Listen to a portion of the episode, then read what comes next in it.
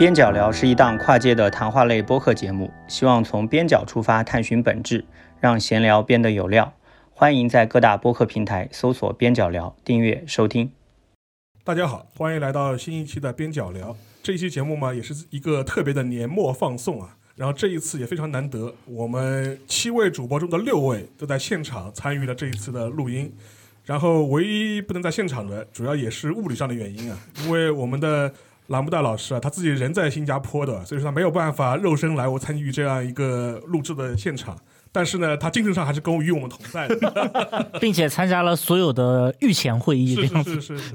我先是自我介绍一下，我是沙青青，我的声音可能大家有的人可能熟悉吧，所以说一听啊，可能是沙老师。对，没错，就是我。然后现在呢，也是向大家就是致以一个年末的祝愿吧，无论你是过圣诞还是过新年的，反正是 Happy Holiday。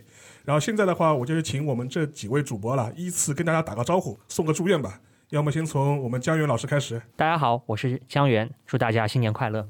嗯，大家好，我是博乔，祝大家在圣诞和新年的时候能够听我们在里面唠嗑。好，大家好，我是郑世亮，又到了白色相簿的季节，祝大家开心。嗯，大家好，我是肖文杰，祝大家身体尽量健康，尽量健康。嗯，大家好，我是雪莱，呃，祝大家新年快乐吧。好，然后我们也是非常不容易，就是在年末的这样一个时间点啊，尤其是特殊的时间点，对吧？至于如何特殊的，不言而喻。然后好不容易能凑齐一个线下局，然后我们六个人一起来录这样一期节目，也是冒着很大的风险。因为之前我们两三期节目的话，更多是我们个别的一些主播会出现，呃，比方说有可能是两位，有可能是三位，然后去聊一些我们各自感兴趣的话题。年末的话，既然是我们六位主播都在都在现场录，那肯定是要聊聊一个大家都感兴趣的话题，那是什么呢？肯定是年末的安利或者是年末的吐槽。我们想围绕一下我们这一年来各看过或者是读过或者是欣赏过的一些书影音啊，跟大家做一个分享。当然了，可能也会有一些私货推荐，也有一些我们共同关心的一些话题会做一个讨论，可能也会有一些吐槽和展望。所以说，我们想。呃，奉献这样的一期节目，跟大家分享一下我们这一年在书影音方面的一些心得，或者是我们自己的一些感想。由于一些众所周知的原因啊，我们有两个月时间被关在室内的，就 就只能是看片，对吧？看剧或者是看书。首先的话，我是看了那个《分手的决心》。就是我们汤唯老师的，汤唯老师好像据说凭着《分享周星》已经杀遍了韩国各大电影节，而且已经杀下杀到了美美利坚的，就是所以说我觉得这片子我不知道，呃，各位有没有看过？尤其是我们在荧幕上好像也很久没有看到，看要么波晓，你先来开始聊聊吧。嗯，对我其实刚一出资源就看了嘛，因为其实导演是朴赞玉嘛，也是拍过《老男孩》的这么一个导演，影像非常有风格，这样，所以当时但是确实也没抱什么信心，因为倒不是因为汤唯，主要是因为这个朴。赞玉之前的，像他也拍过这个勒卡雷的小说《女鼓手》，对，觉得改编也是他拍的。包括他之前也拍过一些七七八八的，我感觉他的人生最好的那个状态已经过去了嘛。然后看完以后呢，你这话真的要这么说？对对对，因为我是个人是觉得说朴赞玉像他以前拍《复仇三部曲》的时候那种影像比较犀利啊，然后会有很多奇思妙想的镜头。然后但印象最深的可能就是大家在《老男孩》里面看到一个很长的一个推轨嘛，就一堆人在围殴围殴那个催。崔明植一也就有这么一个人的这么一个镜头这样子的，所以说我以前是非常亮，但但是现在感觉就是似乎也讲不出什么新故事，因正因为可能期待值特别低吧，所以说看了反而觉得说还行这种感觉。但是还有个问题啊，就是说这部片子也引起了很多，因为汤唯之前在业内的评价还是大家，因为他比如说他拍完《四阶》以后嘛，很多广告因为一些原因都不能上嘛，大家对他还是有很多的同情的，但这心疼心疼。对对对，然后毕竟大家认为一个演员不应该因为这种事情遭受到那样的对待嘛。但是因为，嗯，他后来似乎在业务方面确实有一些些问题，然后包括他的团队嘛，那大家比较著名的故事就是他自己说喜欢吃回锅肉，结果被团队叫停，必须要改成小鸡炖蘑菇，因为小鸡炖蘑菇才比较符合他的文艺女青年的人设，所以他的团队也给他带来了很多的负面的新闻这样子的。然后所以说汤唯本本质上确实大家感觉在演。演技上不是一个特别以演技见长的嘛，但这一次他用韩文的段落，就是他在这个里面有大量的韩，虽然是可能也是找了韩国人来配，但是他韩文的段落就感觉还是比较顺的。但是它里面有几段是说了中文，然后一说中文以后，就是那个熟悉的汤唯呢 又回来了，这样子，所以给很多看了这个片子的观众还是带来了一些冲击吧。这样，这个我个人对这个影片本身评价不是特别高，嗯，但是还是值得一看。毕竟这个年头好电影就能看的电影都变得比较少。不过韩国人真的非常喜欢他。那为什么杀遍韩国各大电影节呢？啊，韩国人就喜欢他呀，就是他自从拍完《晚秋》以后，然后嫁了个韩国导演以后，他在嫁韩国导演之前就已经在韩国非常受欢迎了。然后据说他就是就是韩国电影界以前是会有这么一句话的，就是说电影可以呃，就是说在电影中你可以看到人生。自从他拍完《晚秋》跟那个《晚秋》的那个姓金的导演应该是和两人好好上以后，韩国电影圈的话就是说拍电影可以改变你自己的人生这样子，因为那他们都非常羡慕那个韩国男导演这样。所以呃，怎么讲呢？就汤唯在韩国是一个有一点像福原爱在中国的感觉。哦，对，就是在韩国是属于那种大家都觉得说，你你也知道嘛？因为中韩之间很多问题嘛，很多韩国人对中国其实并不是那么友好。但是汤唯的存在就像我们就是我们对日本人一样，我们对日本人可能会有一些看法嘛，这样子的。但是好像似乎大家都还蛮喜欢福原爱的这种感觉。对，但是他跟福原爱有点不一样，据说他韩文不怎么样。对他韩文，据说，当然我不懂韩文啊，就我无法判断。据说不是特别灵，跟跟老公可能只能用英文交流吧，这样子是的。那他的这个表演，这次《分手的决心》里面的演技，韩国人是怎么评价的呢？呃，韩国人觉得很厉害呀，这样子。那为什么我们会有这种我可所以说就是台词念白很重要嘛，就是就是台词念白，当然这个是呃一个很技术性的问题，我不知道这次适不适合深聊，但是就是如果你的台词念白不是那么好的话，人物会削弱的很厉害，这样就是台台词念白是演员表演训练当中非常重要的一个词啊，就是他演了一个本来就是韩文应该说的不好的人。Here, this is a h a r g e l k u l s i m script. 아, 이것은 헤어질 결심의 대본입니다. Hmm. I, I want to say thank you to who wrote this script. Uh, 석영. 이 대본을 써주신 정석영님 정말 감사드린다고 말하고 싶고요. 我想感谢每一位呃帮助我们拍摄成功这部电影的人。 그리고 이 시나리오를 완성하게 만들어준 모든 한 분 한 분한테 정말 감사드리고 싶습니다. 我也想感谢让我们这部电影最后上了大荧幕的，呃，帮助过我们的每一个人。 그리고 이 작품을 큰 스크린에 상영할 수 있게 해준 도와주신 모든 분들한테도 감사드리고 싶습니다. 我更要感谢走进影院去观看我们电影的每一位观众。 그리고 그 극장에 와서 이 영화를 봐주신 관객 한 분 한 분한테 정말 감사드립니다. 嗯，因为作为演员，其实一辈子等的就是一个好剧本，一个好角色。 배우는 배우라는 직업을 가진 사람은 평생하나의좋 은. 对，而且呢这个角色很正。对，这这就是像那个梁朝伟早期嘛，在侯孝贤的电影里面经常演哑巴嘛，像那个悲悲情城市里面嘛，就演一个哑巴，主要就是因为梁朝伟国语很不标准嘛，你硬硬让他说，他自己表演的时候也很难过。包括后来拍那个很有名的那个海上花嘛，他找的日本演员全部都是后期配，只能让他对前期是对嘴型这样子的。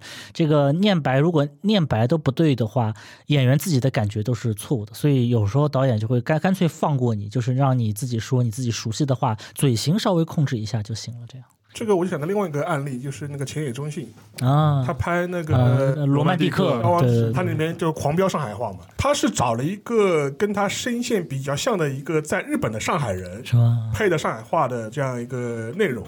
但是据说千叶忠信还是非常认真的，就是说听了三个月上海话台词的录音。然后去，因为他要对了模拟口型对那个口型，然后他在片中大概有两处是他自己本人讲的啊，用了同期声，啊，用的同期声是他本人讲上海话。啊后来当时我之前是在那个张大春的他的广播节目上面就看过他当时采访那个导演嘛，嗯那个那个陈耳呃陈耳嗯，当陈耳就说，呃，千叶忠信非常的职业，就是非常非常敬业。到时候我们当时寄了这个磁带给他，他是听了就是说三个月的上海话的磁带，他台所有的台词内容就全部听，全部都泣くんじゃない泣いたって何もならねえんだ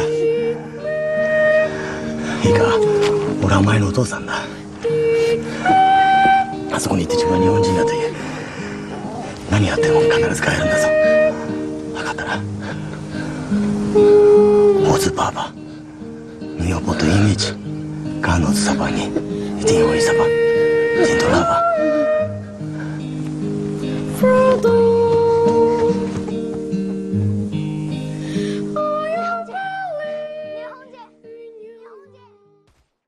除了波特之外，还有谁看过？我也看了，第一遍看的时候，就是作为一个普通的观众看了，还是觉得还蛮精彩的，蛮精彩的。对，然后那个最后那个镜头，就是最后他们那个赴死的镜头，还是啊那那那一段沙坑里面，沙坑沙坑那段呢，还是很厉害的嘛。嗯，后来是看了那个听了那个。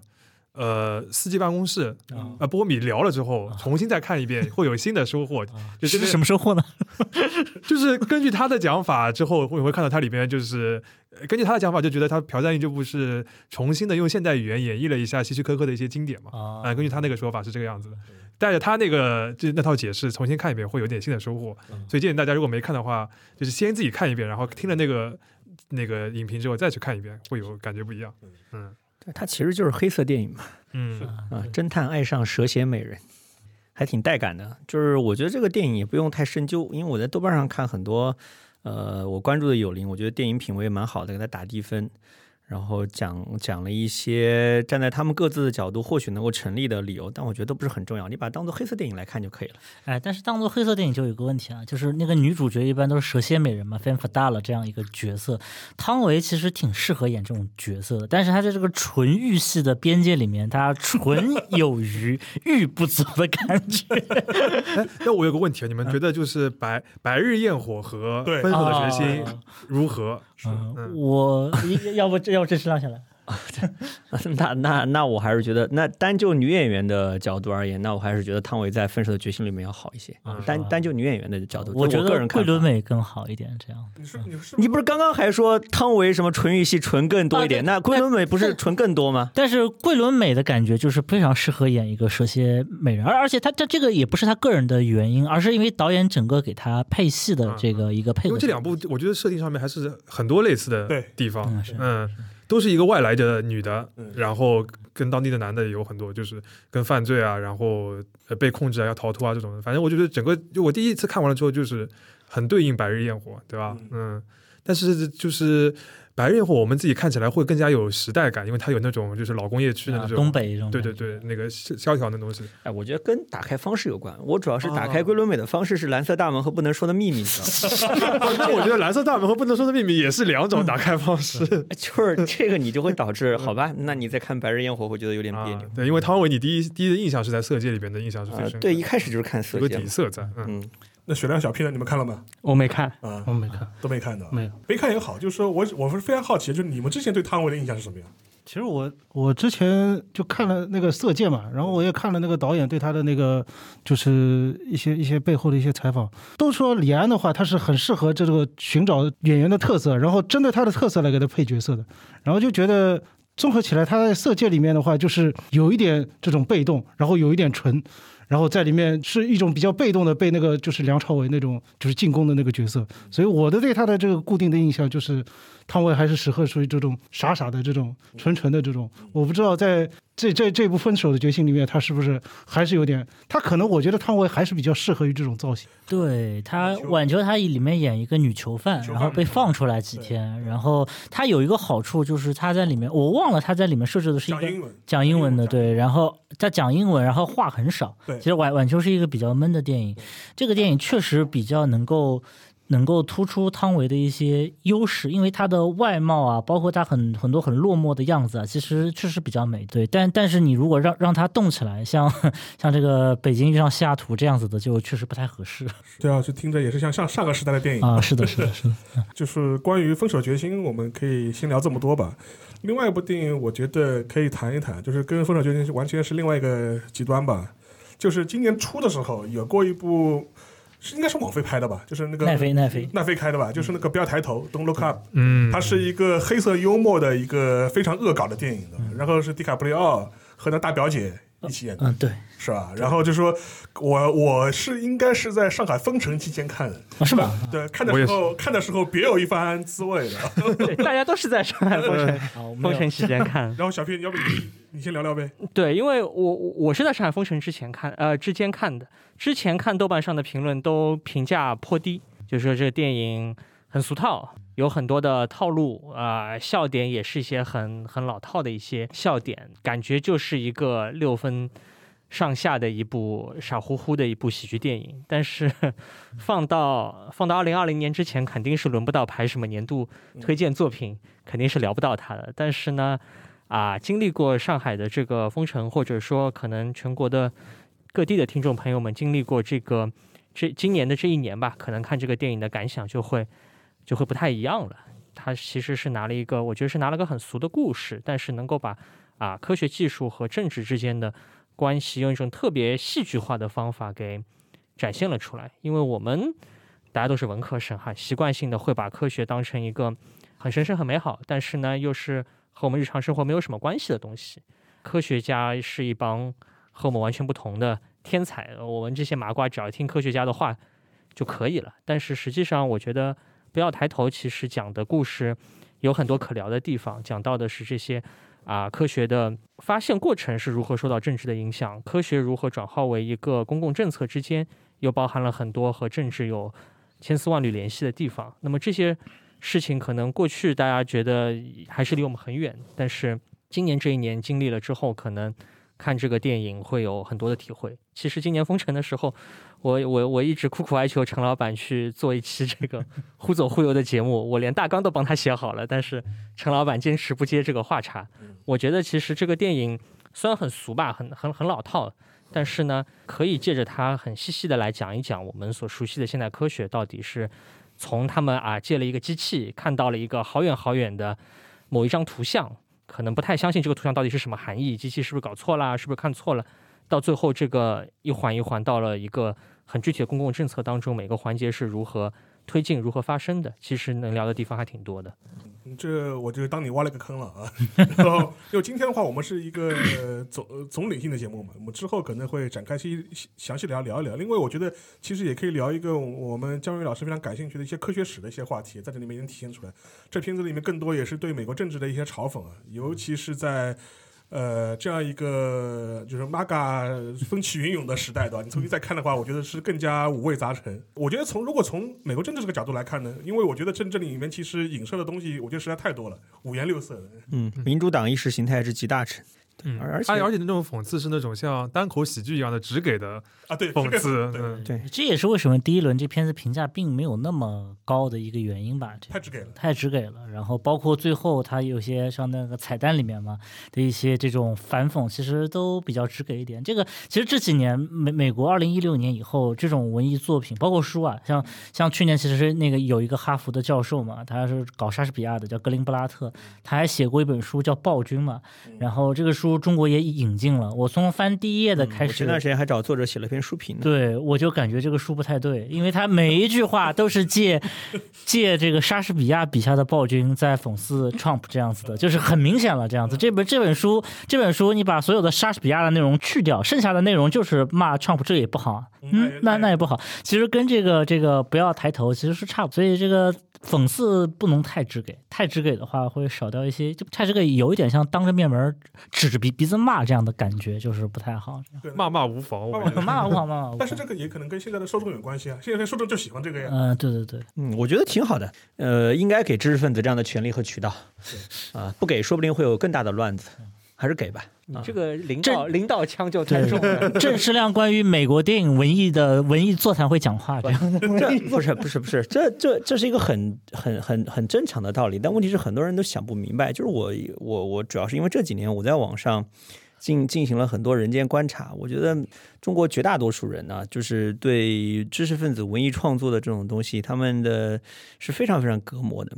就是他们对知识分子说话这件事情，或者说对读过书的人的思路和表达是极其隔膜的。他们甚至有种很天真的想法，觉得把这人的嘴巴堵起来啊，不让他们说话，就天下太平啊。殊不知啊，你让他们说，你让他们有个情绪的出口，有的时候反而问题可能没有那么糟。这是一个很现实的，也是很简单的道理，但不是很多人都懂的。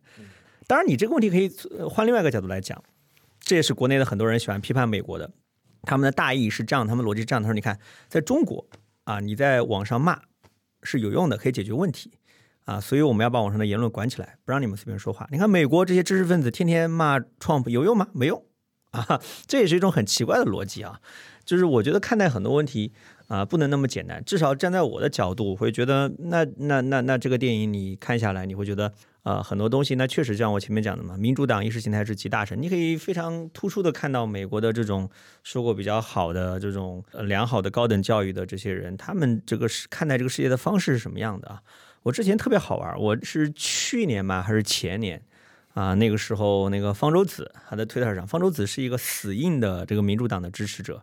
就是一直是骂骂川普，然后骂共和党的。他当时有句话，他说：“再过若干年，他说随着美国的高等教育进一步的普及，所有的红州都会翻蓝。”他说：“我就盼着这一天早点到来。”啊，这种心态对不对，或者这个预判对不对是一回事，但是这种心态它背后反映出来的美国社会的变化还是挺有意思的。这种。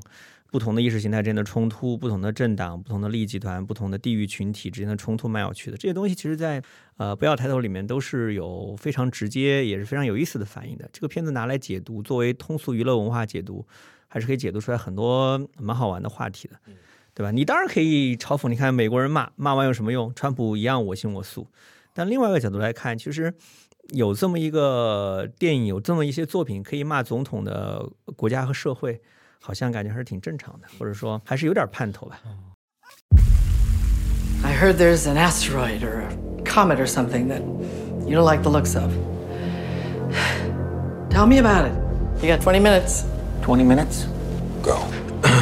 uh, a comet between 5 to 10 kilometers across that we estimate came from the Oort cloud. And using Gauss's method of orbital determination and the average astrometric uncertainty of 0.04. Whoa, whoa, whoa, whoa, whoa. The hell I'm is so what? bored. Just tell us what it is. This, this Seriously, stop. What Dr. Mindy is trying to say is that there's a comet headed directly towards Earth. And then what happens? Like a tidal wave? It will be far more catastrophic. There will there will be mile high tsunamis. So how certain is this? There's 100% certainty of impact. Please, don't say 100%. Can we just call it a potentially significant event? But it isn't potentially going to happen. 我补充一个，就是里面有一个点，其实我觉得以后也机会可以展开的，就是它里面对于科技公司那个老大的那个描述，对，就让我觉得很混合。就是他他的那个想象，就是大家如果看了就就会知道，就是又像那种传统科幻电影里面那种有点 boss 那种感觉的。但是呢，就是你也可以看到很明确他在讽刺谁，谁和谁们，对吧？就是对那个感觉，呃，如就是这个就会就是连在刚刚那个和民主党这个意识形态结合在一起的话，我觉得蛮有劲的。就他们现在是这样来想象这个这些科技公司，这个点也很有意思，对吧？对啊，你这里面就会看到各种美国的这种知识精英对待身边的各种现象的想象。你看民主党对待互联网科技巨头的态度就非常值得玩味，嗯啊，在这个电影里面就比较直接的体现。而且演那个在公司大老板的，其实就是在《头号玩家》里面。演那个大企业家的那个哦，对对对对，所以他现在人物形象已经固定了，固化了 固化了，固化。那我觉得《头号玩家》还好看一点，虽然我评价也 也也也很。头号玩家就是典型的斯皮尔伯格的爆米花电影嘛，就是图图个开心，不要抬头呢，其实有点样板戏的感觉。我我是觉得民主党样板戏，刻板印象大合集，对大合集，全就是就是真的是民主党样板戏，每每个每个画面出来，你都能够预见到后面一分钟会会发生些什么。但说实话，我觉得网飞这这这两年的这个电影的质量也是不太好，可能。或者已经远离大家心目当中那个很美好的奈飞，因为其实这才是一家正常的电影公司应该有的样子，应该有的。开始部好好两部，大量的出产中上中下的这种电影，应该它甚至不是个纺锤型，它应该怎么讲呢？它是一呃，也不叫金字塔型，它应该像像一个那个梨形镜平宝镜平行，就是那个菩萨托托的中档和比较烂的呢是占大多数的，最烂的呢可能就是那个底座，但做到最上面的精品其实是比较。比较少的，它应该是这么一个形状。哎，说起来，《爱死机》的第二季你们看了吗？啊，第三季我都已经是第，这是已经已经第三季看了看了看了，全部都看了。第三季还行，比第二季好。第三季除了最后一个故事，那个就是观观众有没有看过，我们就不剧透了。我觉得它就是最后一个故事还有那么点意思。不过据说它里面第二个故事是大卫芬奇要去导演的。大卫芬奇当时非是是他导演，然后他非常有雄心，他当时是想找他的那些老哥们，包括什么詹姆斯卡梅伦啊什么一一块儿过来，因为他是个动画捕捉。他要把那些人的脸、演员的脸都弄成那些老哥们儿的样子，但最后都失败了，因为那些人都没时间。那个第二个故事本身也很好，这样子，我觉得那个一个小说改编的。对对，它每一个都是有一个小说底本这样子的。对，还一零出版社还出版了他这个对《爱死机》的小说底本。对，然后，呃那即便呃，既然聊到了爱斯基，那么我我觉得可以了，因为相对而言，它的第二季评价比较糟糕嘛。嗯然后还我看到过一种说法，他是说实际上面第二季和第三季是一起拍的，它只不过拆成两集来放，因为它的集数上面差不多嘛。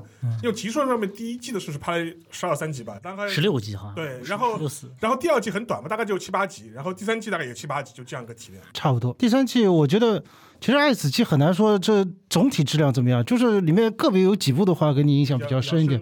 像有一部就是《狩猎愉快》，就是那个狐狸精最后变成现代版狐狸精，会让人印象深刻。然后像《爱死机》第三季的话，就像刚才博乔说的，他最后一集。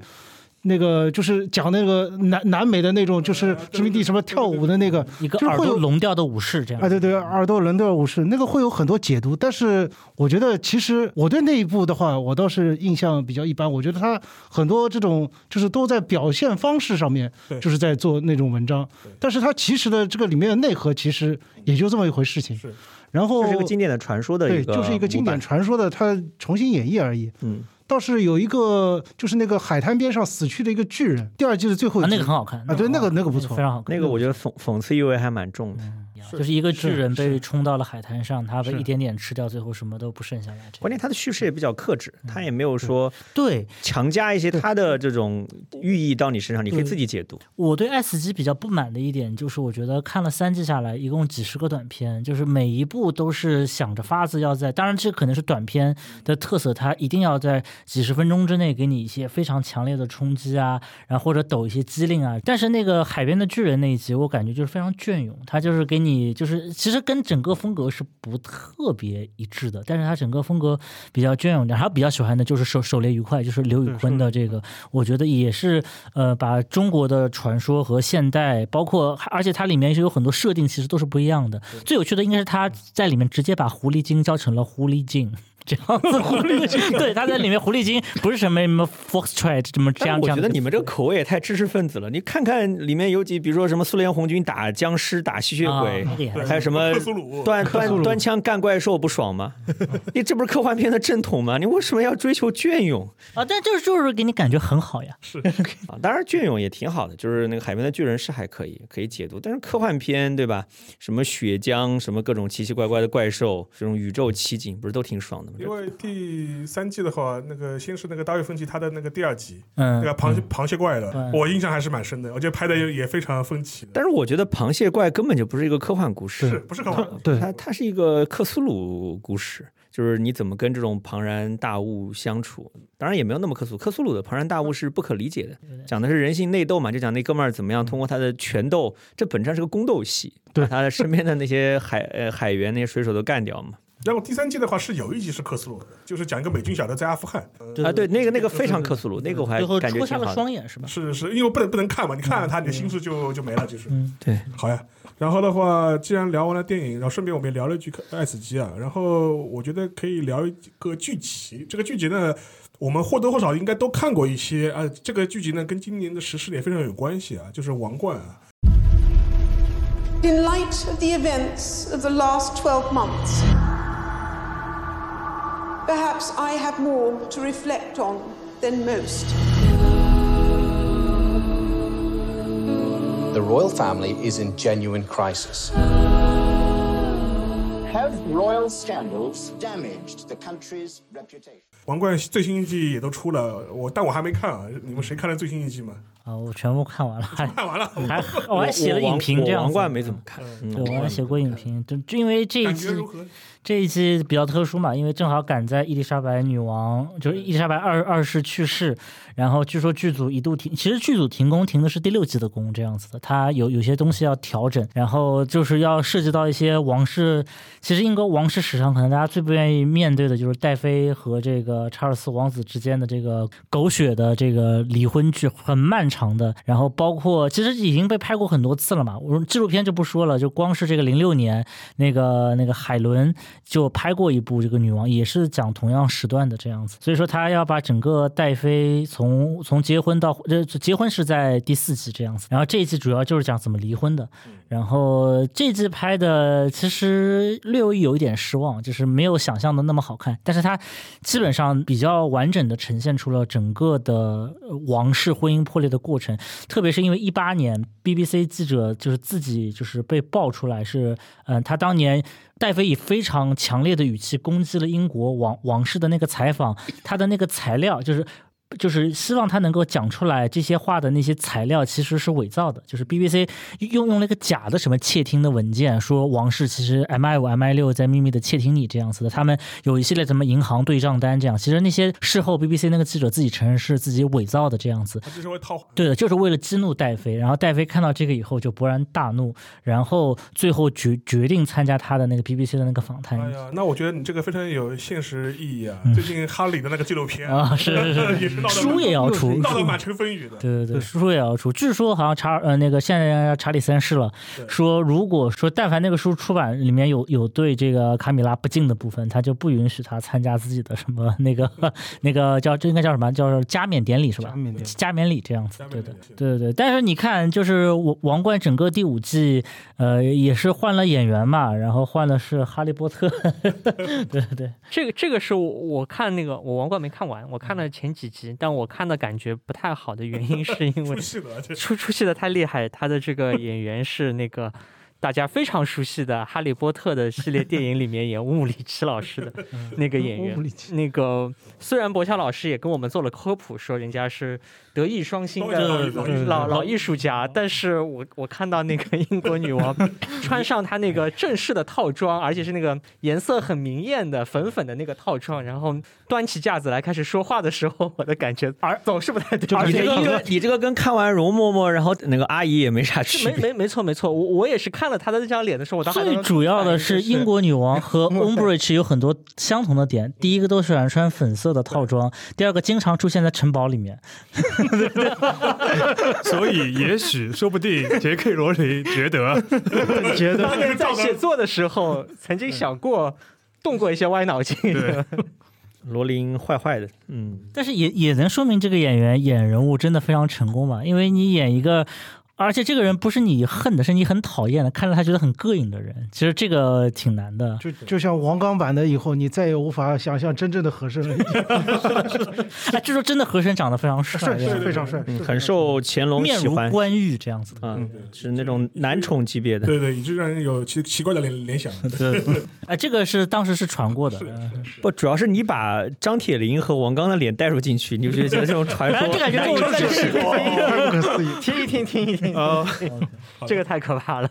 行啊，反正王冠的话，我觉得这一季的话，我觉得可以关注一下，尤其是最近哈利的哈利那个事情。对，那个那个纪录片也是还没放完，还在还还有新的要要放出来。对，然后当然我我强调一下，刚才戴飞我说是恶毒，这个恶毒是要打引号的，就是呃，虽然说那个 BBC 记者是记传王菲。来录采访，但是戴妃当年的那个采访所表达的是他自己的真实的心声，这样子的。他说，一段三个人的婚姻是否有一点太挤了？这样子，对吧？在座各位都是白学方面的专家，专家，我不知道他有什么意见。三个人的关系挤吗？三个人永远是微妙的。好，但是我对皇冠有一点不太满意，我觉得就是自从。这些故事上线之后，其他的故事其实被占掉了很多篇幅啊，这倒是。我觉得《王冠》的第一季和第二季的内容是很很丰富多彩的，讲到了英国生活当中的很多方面。但是，唉，自从这个大家喜闻乐见的三个人的故事上线之后，那些英国的其他的这些事件其实都都被盖过去了。我觉得这是个蛮，只能说白学是全球性的。对。然后电影和剧集，然后我们都聊过了，因为我们现在先聊的都是一些我们自己都比较推荐的，然后或者是我们当中大部分人都看过的一些电影和剧集啊。然后聊完了电影和剧集之后呢，我想聊一聊二次元的话题。第一个的话，有一个我们想，我想快速带过一下，因为这也是跟最近的世界杯有关系。因为这一届当中，那个亚洲球队表现都不错嘛，日本队也打败了西班牙，打败了德国，对吧？虽然还是止步于十六强，但至少是能够堂堂正正的赢了两支欧洲强队。这个时候呢，我就想到一部应该是当上一季的东西。四月份的，四月份的，就是那个《青之芦苇》。对，《青之芦苇》，我要强烈强烈推荐漫画。动画其实啊拍了二十几集，但是好像经费不太充足，所以这个画面的表现力啊，各方面的质量只能说很很平庸。嗯，但是他的漫画真的非常棒。但他那个漫画，一般的体育漫的读者看不进去的。我我我今天下午本来应该是来准备晚上的节目的，所以我想复习一下《青之芦苇》，不知不觉又看了一遍，向大家道歉。你你安利我一下，就是就是和小排球比如何？我跟你讲，完全两个路数，因为这个作者本身是个懂球帝。我还为什么让江源喜欢？因为那个作者就利用里面的那个男主角，他是踢后卫的，利用他场上的位置就讲解了很多所谓的很硬核的内容，足球里面的技战术。我告诉你，这个东西一般的读者根本看不下去啊！他不是一个热血向的，呃，不是热血，但是满满技术，满技术，角度很不一样。我我可以举个，他是不是有点像那个前进球场？啊，不太一样，它还是会不会像另外一部很久以前叫《逆转监督》的二次？对，逆转监督里面有很多战我觉得，我觉得逆转监督可以，我个人的评分，我觉得逆转监督可能是个六十五分到七十分的片子，但我觉得青之芦苇的漫画可以给到八十五。我我非常喜欢，我我可以给大家举个很简单的例子，青之它的标题。叫为什么用芦苇？他引用了帕斯卡的话说：“人是个会思考的芦苇。”所有的足球运动员在场上是要不断进行观察、不断进行思考和决策的，然后你才能够成为一个优秀的运动员。所以他很强调运动员在场上要有很多的大局观，有很多的观察。啊，所有的战术既要有一些场下的。准备也要有很多这个在场上的一些临场的一些决策，所以这片子要合理。漫漫漫画很热血，但是它的热血的路子就和我们熟悉的足球小将的路子不一样，因为足球小将的 是靠神兵啊，不是就是靠 有一种怒气靠真心，怒气槽攒满了就可以搓大招那种感觉。虽然也很热血，但是讲强调的是这些根性啊，这些啊唯心的内容。而那个啊青之芦苇虽然也有很多唯心的内容，在它这个实力的提升啊，场上的表现也有很多。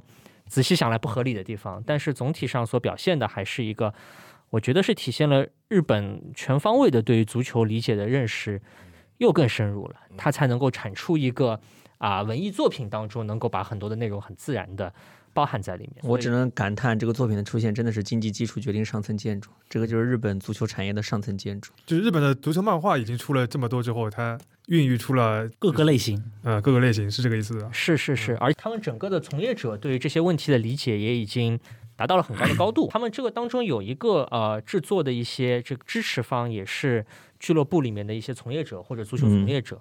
之所以刚才郑世良也讲了，主角是个边后卫，这个主角是个前锋。一开始第一集大家刚开始，他是一个小镇青年，是一个是一个前锋。大家觉得前锋做一个足球。文艺作品的主角非常的合适，然后教练说不，我们希望把你转型成一个边后卫。我们认为一个全攻选手的边后卫才是足球的未来。主要是这个情节的桥段，你非常的懂球帝，你知道吗？日本孙孙继海。对，在在在这个漫画五六十话的时候，大家突然听说这个主角不当前锋了，要当边后卫。然后那个漫画当中还非常正式的说，就有一种金琴科本来打中场改打左边后卫的感觉。他而且他那个漫画当中非常严肃的说，哦，我们觉得长友佑都还不是一个足够好的边后卫啊啊！对，他说这个长友佑都这样的边后卫还是更传统的边后卫。我们觉得日本足球需要的是更加。优秀的、更加好的边后卫，凯尔沃克或者我我我当时我当时看的时候的感觉就是这种雄心壮志，或者是这种梦梦想是很很溢于言表的啊。我觉得《青之芦苇》这种作品嘛，当然也是蛮对我胃口的，但是我不太觉得听我们节目的听友会有太多对这个作品感兴趣，因为你你要喜欢它，你需要对足球有很深的了解，尤其是具体到日本足球很深的了解，就是你需要那种铺垫性的知识，那种铺垫性的东西太多了。我们要相信我们的听众，我。然后的话，这一波的话说了就是很精彩，原漫画原作很精彩，但是门稍微有点足球门槛，大大概是这样一个感觉。是是是，我们各位听众反正是酌情酌情实实用的。就后面一波的话，我觉得应该是呃能能说老少咸宜嘛，就是黄黄金神威的，就是口味稍微稍微重了一点，稍微稍稍微重了一点。但是我是一直把它当做北海道美食番美食番看的。我自己觉得就是我个人啊，把这个整个一个漫画，我是看的漫画嘛。我整个漫画我分成三部分，我觉得总体都是肉。就第一部分，第一部分是吃肉，就是各种大家都在什么对打野味，然后做成做成各种东西。就前三分之一的话是可以看的，让你感觉非常哎非常津津有味。就像是让我想起以前有个漫画叫《美食的俘虏》。有个叫美食的俘虏，他也是这种以美食番为为准的，但是他会加入很多这种北海道的民俗知识。是，它里面每有一些卷的话，它会呃后面会讲到这个什么背后的话有多少我们什么采访了多少啊，什么北海道的什么什么相关的这些知识啊都有。就我觉得前三分之一是最好的，当中三分之一是我最讨厌的，就是卖肉。它里面这种胸贵的这种场面实在太多了。你讨厌的不是 卖肉，你讨厌的是胸贵。对，这个重点要搞动不动就是大家哎呀到了俄，既然到了俄罗斯，大家就一起打架，一起泡澡什么什么。但是看多了实在是觉得有点腻味。最后三分之一，我觉得又搬回来了，它是这种血肉横飞，就是。但是血肉横飞当中，真的能看到这种，就是特别里面有一段是谁啊？呃，叫对对，那个主角就在说，他说他说，哎呀，我我老是这么在什么多管闲事啊，什么什么什么。哦，他说他说不，土方岁三，对土方岁三对他说，你这不是多管闲事，你这就是武士道。哇，真的是热血感动。我觉得最后三分之一还是不错的。あいつらと戦おうなんて思うなよ。殺されるぞ。 对，豆瓣上有句神评叫做“怎么会有那么多可爱的变态 ”，比较形象。对，漫画确实蛮好看，动画做的也也质量也蛮高的。它的动画表把漫画里面那些不太能够在黄金档播放的那些内容还是去掉了，卖肉的那些，还有一些过于血腥的那些。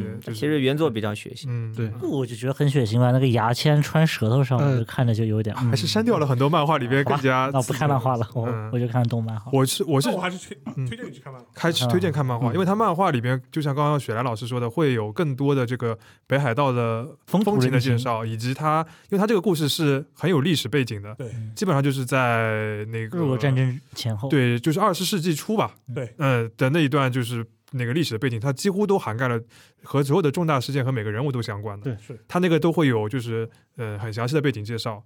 然后再加上北海道的风情的那个知识介绍合在一起之后，就会让你觉得它这个厚度很厚，对，就对土壤非常的深厚，然后又跟每个人的这个故事线连在一起，是一个就是就是讲故事能力非常强的一个漫画。嗯，而且这个漫画实际上也是跟当地的阿伊阿伊奴人文化对阿伊奴人文化振兴是有直接关联的。对，嗯，我觉得最好玩的是，我看那个漫画，我在想，诶，怎么又是新选组？新选组是不是有点太多了？但是在这个里面还行，啊，能串起来，因为它像个历史小说一样。对对，毕竟有那个虾夷共和国的。对，虾夷共。我是把他的评价我还是很高的，我觉得是一个跟钢炼一样的一个 level 的那种，而且他应该算是现在比较少见的真王道。热血热血冒险番，冒险番，冒险。它是堂堂正正的冒险番，冒险番，然后堂堂正正的结尾，不像某一些 我们以后接下来会吐槽到的一些漫画，走的那种路数，它是一个非常就是令人信赖的一个故事，我感觉，嗯，是的，所以说我觉得大家。呃，如果你觉得你的那个阈值比较低，你可以去看动画；如果你觉得你审美阈值比较高，你可以去看漫画原作的。我觉得这跟我们徐老师讲的，这是一个肉肉肉肉肉的一个很好看的一个。这个总结非常厉害。关键还是要看你有多喜欢变态，是是是是，取决你的口味。然后你说喜欢变态嘛？那后最后一部那个二次元的可以聊一聊的，就是那个电锯人嘛，那才是真变态的，那才是真变态。那个是作者变态，作者也就是比较神经病吧，变态也就还好。他的趣味。我觉得也就是跟很多 B 级片就是 cult 片差不多，也还好，没有特别变，但比较神经病。就是他的一个是他的情绪感染力很强，另外一个他特别喜欢给你来情绪反转，对吧？这就是我我我我知道有很多人是不看漫画，是看动画的，就是他们前面看电锯人觉得就这平平无奇，然后到了第八集和第九集就觉得开始不对劲了，啊，就就基本上是这样一个节奏。那相对来说的话，你们是先看漫画还是先看？我先看漫画。我也是先看漫画，但我我是当中弃了的人。为什么？不不好意思，我可以，你们要不要先把好评给说完？因为我他他他肯定是在雷赛篇期我我我要我要说差评，我不是在雷赛偏弃的，我在更后面期。我我我我对电锯人，包括进击的巨人，我觉得这两部片子有一个很共同的缺点。当然，好了，大家不要做无脸的动作。我我我觉得他们这两部片子有个很共同的，我很不喜欢的一个点，就是我觉得作者是不太珍惜他的角色的。所以呢，有很多看上去重要或者不那么重要的角色，会在很很前期的阶段会被舍弃掉或者死掉。这些作为一个单片而言，很震撼。第一次看的时候觉得很上头或者很有冲击性，但是作为一个长篇漫画，我觉得这是一个非常饮鸩止渴的操作，因为这个作者会上瘾。你第一次杀一个主要角色，大家会很震撼；第二、第三次的时候也还不错，但是你杀到第四、第五个重要角色的时候，大家就。就没劲了，所以我觉得电锯人到后面没有我超有劲的，你怎么会没劲？这种事情这么有劲，所以，所以我觉得到越到后面，《电锯人》杀起人来感，这是我的感觉，就是愈发的草率、随意，或者要刻意的制造一些这个啊有冲突效果的场景。比方说帕瓦最后死掉的时候啊，不好意思，不应该剧透的，抱歉，抱歉，这段这段后期请剪掉哈。帕瓦最后这这些去世的画面，显然就不如刚开始那么有冲击性。我觉得这个是《进击的巨人》也有类似之处。这个我觉得作者和观众是会博弈，就是如果你是一个很珍惜角色的作者，大家观众也会很珍惜角色。比方说《海贼王》，大家如果还记得看顶上战争的时候，艾斯去世的时候，给大家造成了个巨大的冲击。原因是因为大家之前很相信尾田荣一郎是不会写死角色，那你这个时候你铺垫了十年，你写死一个角色的时候，大家会觉得是件非常。沉重的事情，我不喜欢电锯人，就是觉得角色不会不，我不喜欢海贼王，就是觉得角色不会死。对，但是呢，我觉得如果大家的期待就是好呀，原来这些角色大家不用投入那么多的情感，这些角色不用投入那么多的心血，观众不用投入那么多心血，这周下周很很感动的角色，到了再下一周就会被作者舍弃掉的时候，我觉得观看的感觉是会变坏的。当然这是。我的感觉，这也是为什么《电锯人》和《进击的巨人》，我大概都是看到三分之二的地方就放弃了，然后等到等到结局的时候，我再跳江出来，得意洋洋的宣布说：“我早就看穿了这一切。”对，当然在《进击的巨人》的时候，我觉得还挺成功的，《电锯人》似乎大家对结局还是挺满意的。那我要问小皮老师个问题：你觉得《冰与火之歌》《权力的游戏》如何？对对，呃，《冰与火之歌》，你觉得活着怎么样？不好意思，我要我要交代，活 活着活着我没有看，我没有看。但是《冰与火之歌》的小说，我是看到第二卷末的时候就弃掉的，原因是一模一样的原因，就是。这个套路只要被观众看穿了，这个套路的所有的魅力就会消失。所以对一个短片，我觉得可以；但是对于一个大长篇而言，我现在他就是讨厌作者发刀子，说白就这么回事儿。小 P 老师就是《冰国》里面的千反田，就是我不喜欢死那么多的人的 那种故事。我千反田的原话是：我不喜欢有人死掉的故事。对，嗯，就是这是万人的死角嘛。当然，我就刚刚问小 P 老师说《冰与火之歌》，但我觉得《电锯人》跟《冰与火之歌》还是有本质的死，就是死法上还是有区别的。但是这个时候，如果小 P 是千反田，那我觉得旁边要说一句：我说。我就喜欢有人死的故事，就是正好是对起来的。不是，那那照这么说的话，我觉得《冰与火之歌》集中了小 P 老师和 和那个和那个郑世亮老师这个两个最讨厌的点，就是他有一些角色的话。他就杀的很厉害，有一些角色你是知道他肯定不会死，他怎么怎么样都不会死。对呀，其实你知道他死了还会复活。对呀，这是很讨厌的一就齐利昂一开始我就知道这个人不会死啊，那有什么好好好多看的？我就一直不喜欢《冰与火之歌》。哎，所以你怎么看待这个我们早一期的史塔克，就是这个翠山史塔克，就张翠山在这个金庸的这个翠山史塔克，这这这个有点过于深草，我我们就得说有点过于深草。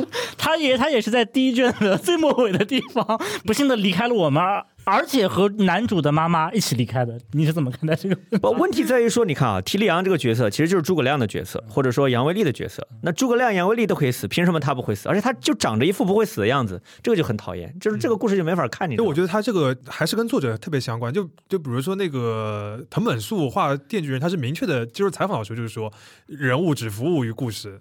对啊，就是就那他是他就是个神经病的故事，那他爱杀谁杀谁，只要只要他能爽到，能够把你刀到，那就。那比如像马丁的话，他也是很明确的，就是说提里昂就是我要让他走遍整个这个世界的，就是天选之子，对吧？对，就是就是说他要我要用他的脚步带着那个读者把这个世界都兜一圈的，那我就知道只要你这个世界还有地方没写完，这个人是不会死的。就是所以我觉得他会有点割裂。当然，就是他如果如果你就是看了这些书以外的东西的话。这个其实不是读者的根本义务，但是如果你看的话，你可以接受它这个设定。你知道这个在它这个运行的系统里面有一部分是超出这个系统的，就是那个权力游戏啊是这样的。但是电锯人就是都在这个系统里边，它明确的告诉你就是。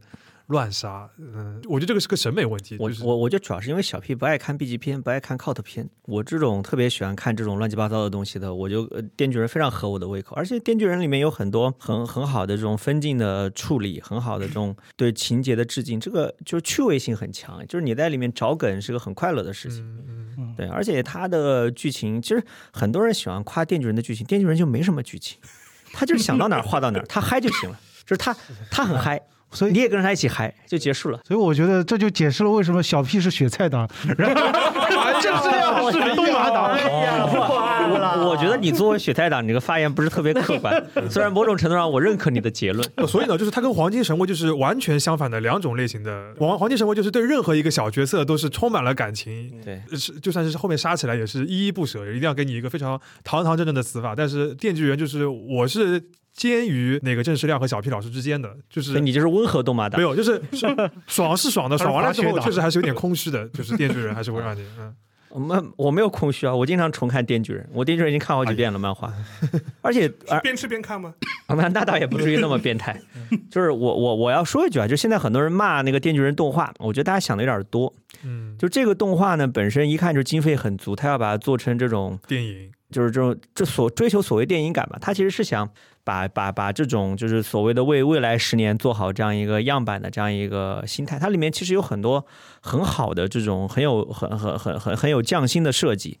就很多人喜欢揪住它有没有表现原作的这种所谓的氛围感，有没有去还原原作的情节？我觉得情节没有必要的，这样看番永远不会快乐。嗯，是因为任何一部番都不可能服务于作者，它是一个独立的艺术作品，把这一点想明白就可以了。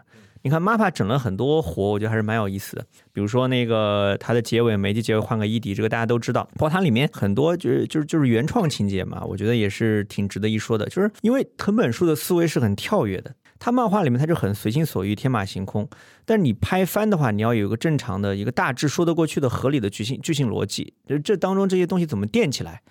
这个东西是需要那个这个这个这个动画的创作者花心思的。我这个讲我我讲个例子，大家就明白了。就是王安忆讲啊，他说小说创作者有些时候是特别痛苦的，什么时候呢？就是他想好的几个情节点，这个情节点打个比方，就是天空中的一抹亮色。可是情节点当中需要铺垫，这个铺垫就是灰色，它这个灰色是特别难熬的东西。就是你写小说的时候，你写到亮色的时候、亮点的时候，你很嗨，但亮点和亮点之间有灰色，这个东西特别难熬，特别难过。但是你作为创作者，你要写藤本树这个人，我把我把中间这块灰色我就扔掉了，我无所谓，我不管。啊，就就甚至说我要故意的故意去添加一些乱七八糟的东西，黑色的东西、恶心你的东西。但是你 MAPA 你在做动画的时候，你这一块儿，因为你要照顾它，你要出圈，你让它大众化，你必须加进一些合理的剧情铺垫。那这一块，我觉得 MAPA 目前为止做的还行。就是你如果拿原著的剧情去苛责它，我觉得不太合理，不太公平，这是我的看法。嗯。好呀，反正我觉得电锯人这个话题，说不定将来可以单开一期啊，或者甚至你可以把电锯人或者是以及 MAPA 的一些其他的一些作品放在一起来讨论，我觉得是一个蛮妙的一个组合。MAPA 敢敢接这个项目已经很不容易了，是这个项目没别人敢接，包括一开始他的声优阵容，很多人骂，我当时我就做了个预言，我说现在骂的人。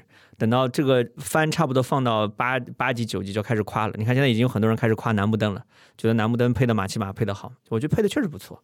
就很多人就是容易带有一些先入为主的意见来随意的否定一部作品。我觉得这是一种现在特别不好的风气。你至少看完再说。嗯，但是我们也要尊重一下小 P 老师看到三分之二的。那你对动画的他讲的是对漫画台，他动画没看，他动画就直接就没看。我动画看了四话吧。嗯，我我觉得。我觉得我之前看到有一个 B 站的 UP 主对于这个动画有一个很大家对于动画的评论，他有个非常非常尖刻的一个评价。他说：“其实你们想看的是汤浅证明拍的这种神经病的风格，再加上精敏的那种又很神经病又很现实的效果。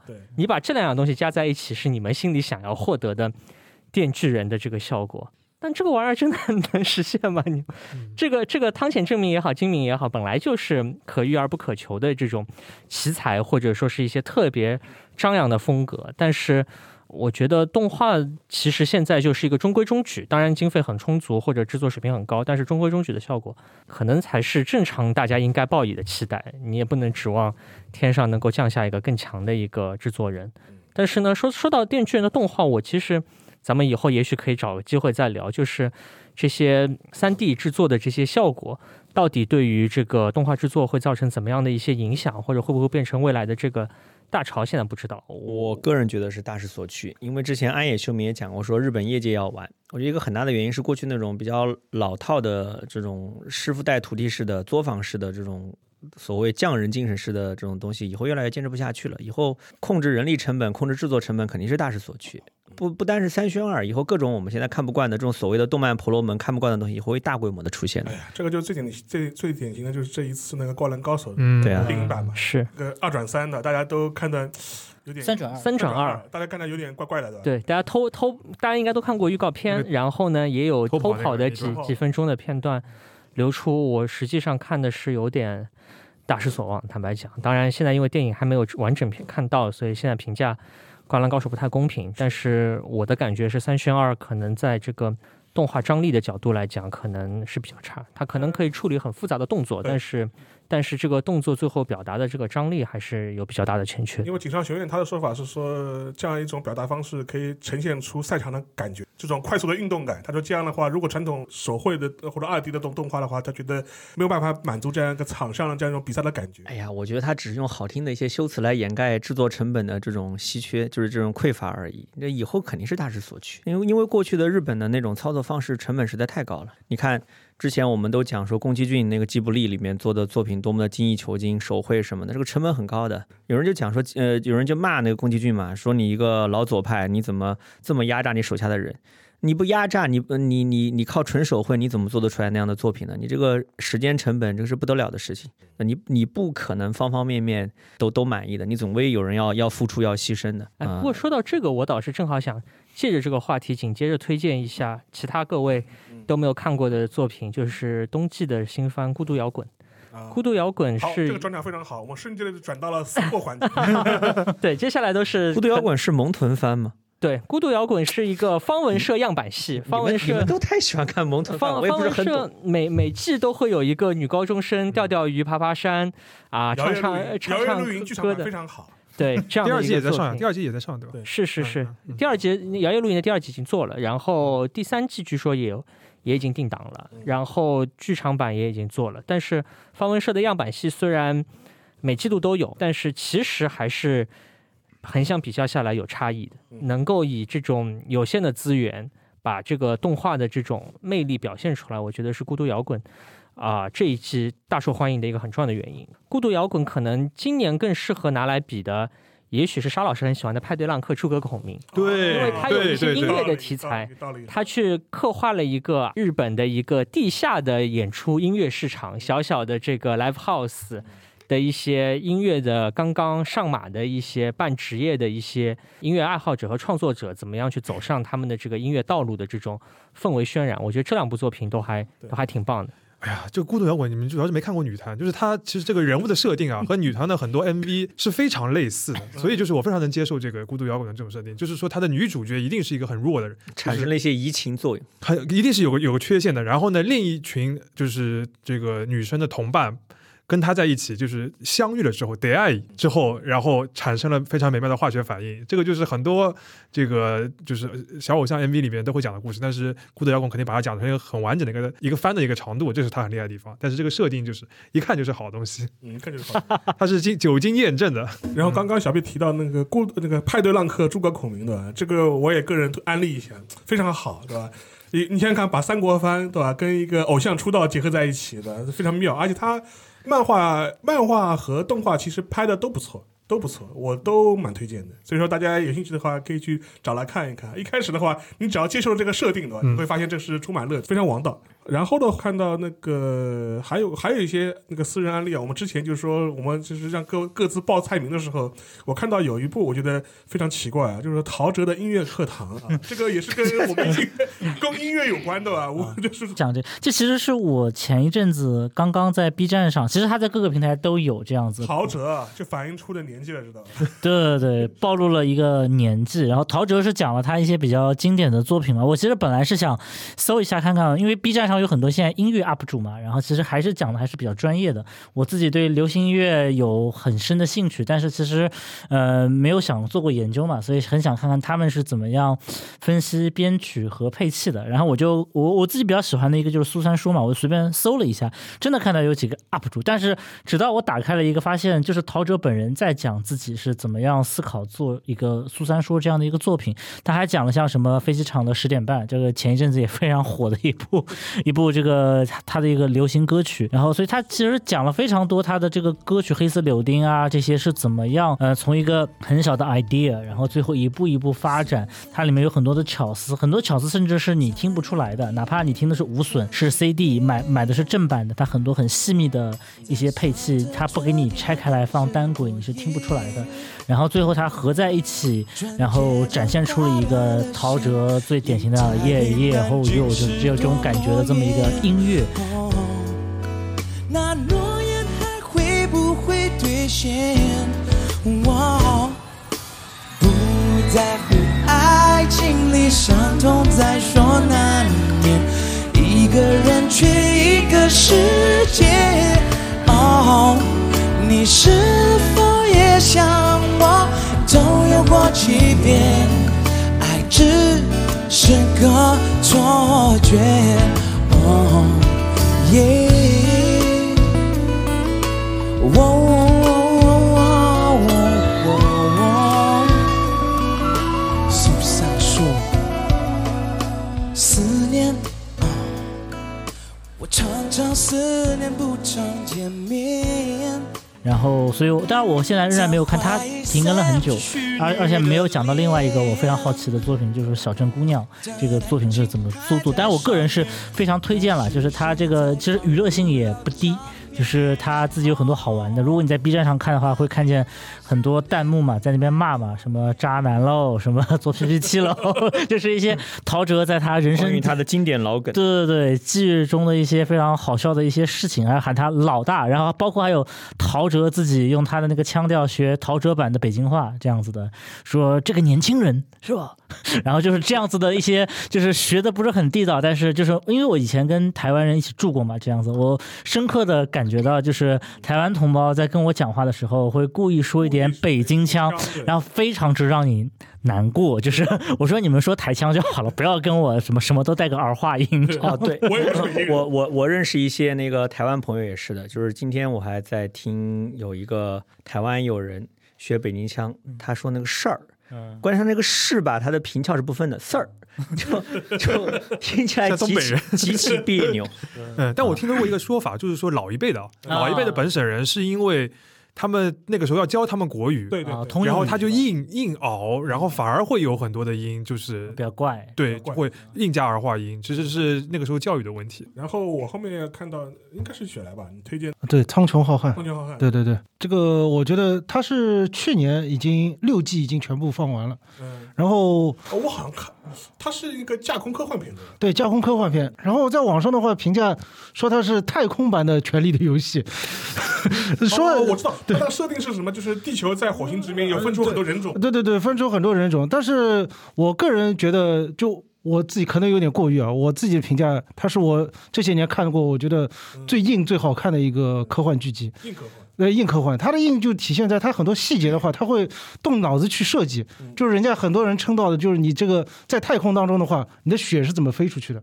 你的子弹是怎么打进去的？对，就是它会有这种，就是跟地球上不一样的这种，它都已经给你表现出来。我还买了它设定集，这里面都包括它有一些就是人不同人种的话，在不同的这种环环境下面，你比如说它有里面有一个叫 b u i l t e r s 就是在行星带上面生活的人，他因为重力比较轻嘛，他是说在地球上的话，他的酷刑就是把它绑在地球上，让他承受地球的重力，他就已经受不了了。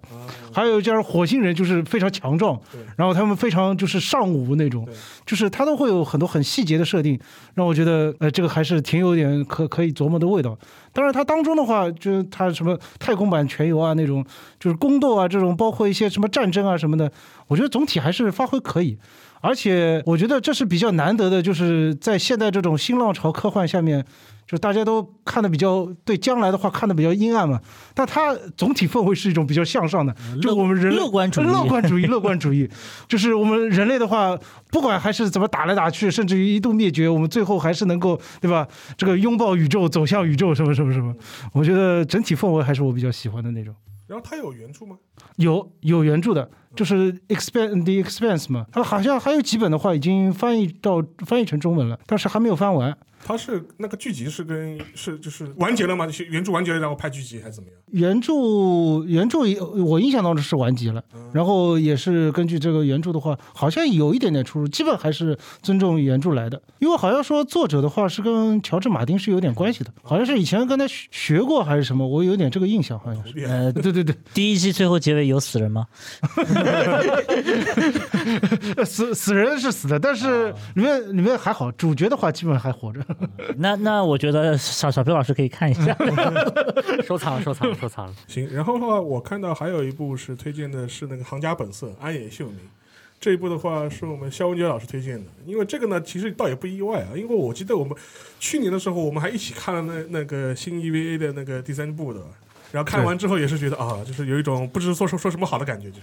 对，因为这个 EVA 现在中那个新剧场版是彻底完结了嘛，然后 NHK 的那个著名的那个纪录片系列就是那个《行家本色》，他出了一个安野秀明版的 Special，呃，因为他一开始先电视上放的是一个正常版的，然后他后来又出了一个加长版的，把所有的素材都放出来了，应该是一个半小时，所以你可以当一个安野秀明的个人纪录片，就记述了他拍 EVA 新剧场版最后一部的整个，他说是一千多少天，对这样一个一个故事。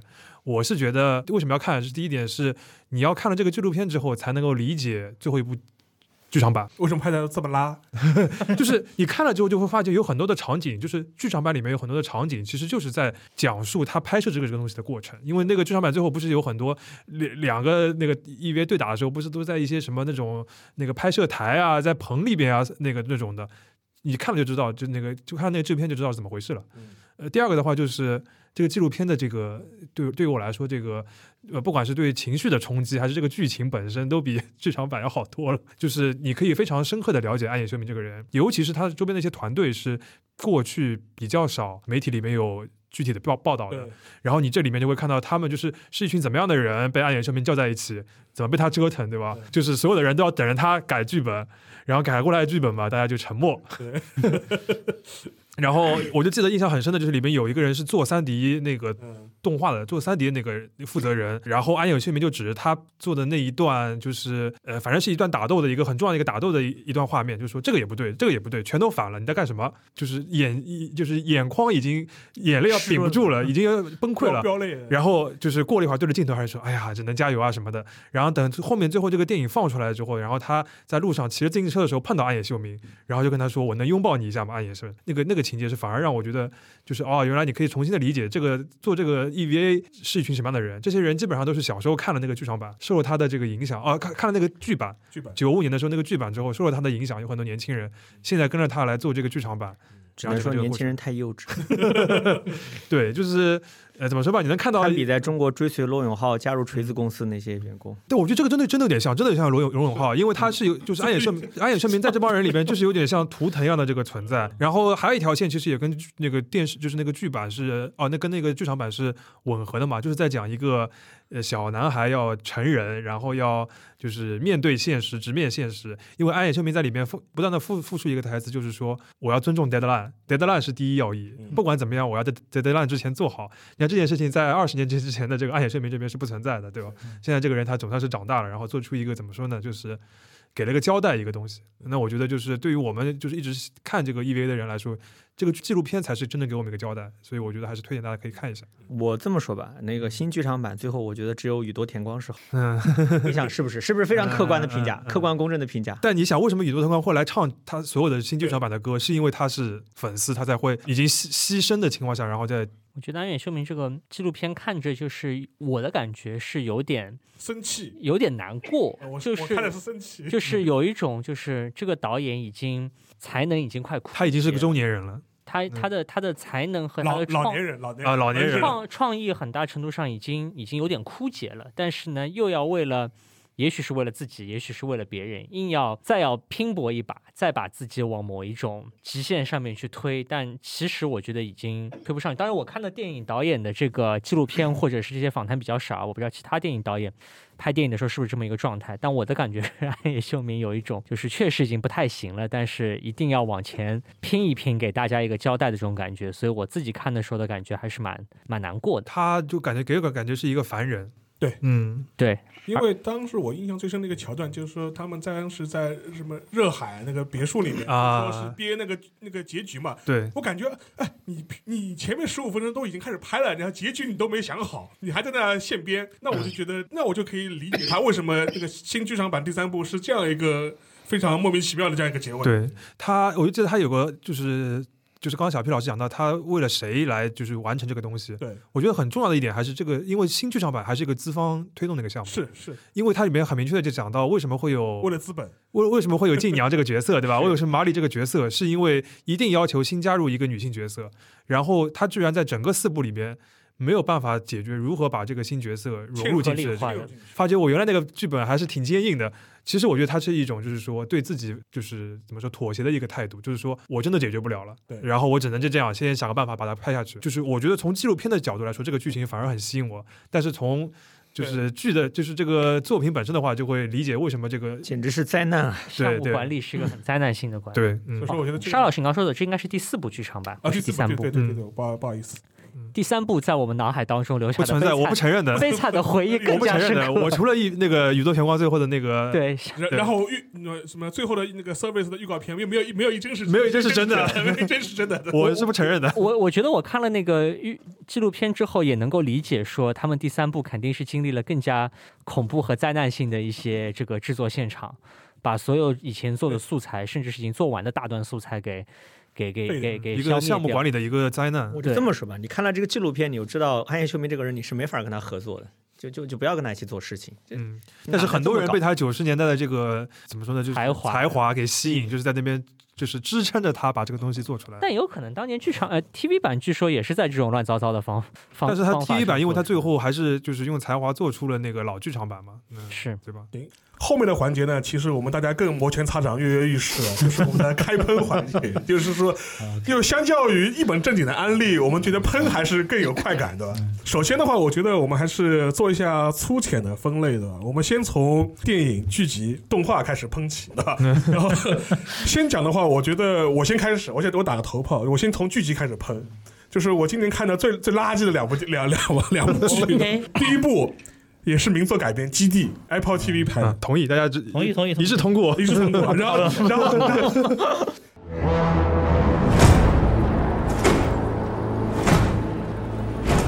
Our genetic dynasty has reigned for almost four centuries.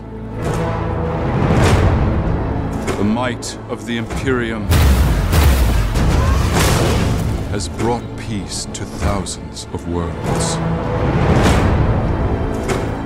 But the beliefs of one man now threaten the Empire's very existence. I'm not a revolutionary. His calculations are correct. The Empire is dying. Order will vanish. Wars will be endless. 我们都知道，因为基地的话，我相信我们在座的其实或多或少都已经看过，没有全看过，或大家也都知道是个什么样的一个故事的背景。但是 Apple TV 这样一个改编剧本，实在是让我觉得大摇其头，就不知道它的改编了什么东西，以至于我觉得它根本不是在改编，它是完全是借了它里面的一些设定，写了一个同人故事而已。跟小说已经完全没有任何关系了。对，嗯，我觉得你先喷的，就是他，你说他作为一个同人设定的话，但是他作为一个同人作品，就是在开头两集的话，就对粉丝疯狂的扎刀子，我觉得这一点是非常让我不满意。是是是，这里面的话，所有粉丝都会承认一点，它里面这个哈里谢顿，对哈里谢顿，哈里谢顿的话，在头两集就被他等于他最在原著当中是他一个非常得意的一个门生给杀，爱徒给杀死，就让人感觉就像。举个不恰当的比方，就像在《三国演义》里面，诸葛亮讲完《隆中对》就被姜维给刺死了，就这种感觉。就是粉丝的话，看到这集，我当时的话第一遍看，我看到这集，我立马就关掉了，我就不想再看下去了。后来忍着看下去，他给他转换了一种帝国视角，是变成了个帝国家庭片。哎，这就是 引用六小龄童老师的话说，就是对对对细说不是瞎说，改编不是胡编，是吧？啊，真的是，我觉得即使是同人作，不能这么伤粉丝的感情。我觉得，就我我我直接喷 Apple TV 啊，我 OK，他几乎没有任何成功的，就是自从 HBO 出了《权力的游戏》之后，每一个想要做流媒体的大厂都想要搞一个自己版本的 IP。那个《权力游戏》，对吧？亚马逊我们后面会喷到，Apple TV 它买了一个大 IP 基地，是一个几乎没有人敢改的呃改改编的呃改编的一个东西，它去改了，就是完全的消耗了这个名声。它就是用这个名声来吸引你去看了第一集之后，你就不再也不会去看。第二集，要么就是忍着去看，再之后就是不不太想去看了。呃，像这种大厂，它去改编这种就是著名的 IP，它就有很大的问题，就是他希望什么都要，他一定希望首先他是一个面向所有的人的，但其实基地并不是一个那么面向所有人的一个故事。因为它尤其是第一部啊，就是它它是一个没有主线人物的，或者不是那么好莱坞的故事，它人物也是个群像的，然后它讲的实际上是一个逻辑推动，或者说是一个历史推动的一个编年史一样的一个东西。就。是总结嘛，就帝国要完，对帝国要完的一个故事，帝国已完，对。费拉故事，费拉故事，对。对吧？你这个主角，你这个剧的主角不能是帝国吧，对。吧？所以说它就是就其实它并不是那么适合大众的，但是它要把它改成大众，所以它里里边加了一些原创人物。第二个呢，就是说现在他他又想走一点政治正确，好莱坞现在被批的很多的一个，也不是讨论很多的一个问题，就是这个人物的形象跟原作里边大大的这个出入。这个问题我们暂且不谈了。然后他又没有很彻底，还往里边加了很多希望吸引大众的一些呃，比如说那个呃稍微成人的一些的一些剧情啊什么的，对对，莫名其妙，对跟剧情是没有任何关系的。你就是看了安排的一些床戏，我觉得非常 对，我应该是在第三集吧，我看到我傻了，我说这也能搞上，这也能搞。就是我之前因为就是大家的那个吐槽都很多，所以我就一直没有看。然后到第三集，的话跟你说来了一段莫名其妙的床戏，然后我为了看他到底是多莫名其妙，我把第一、第二季都给看了。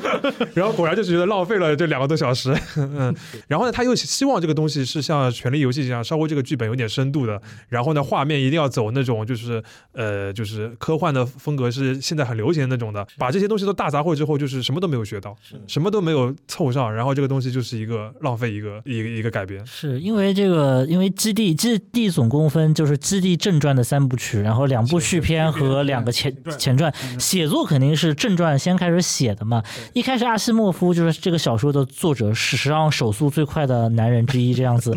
对他本人写作的时候是为了给杂志，应该是《惊奇》杂志还是哪个杂志投稿的，所以他只是写了一篇，每一篇都很成功。其实这个所有的里面只有一个主角，就是心理史学，就是他至少他的正传是，在他跟后面的呃后面的那个第二基地以及其他的，当然是有一个很完整的一个故事，已经像是一个长篇了。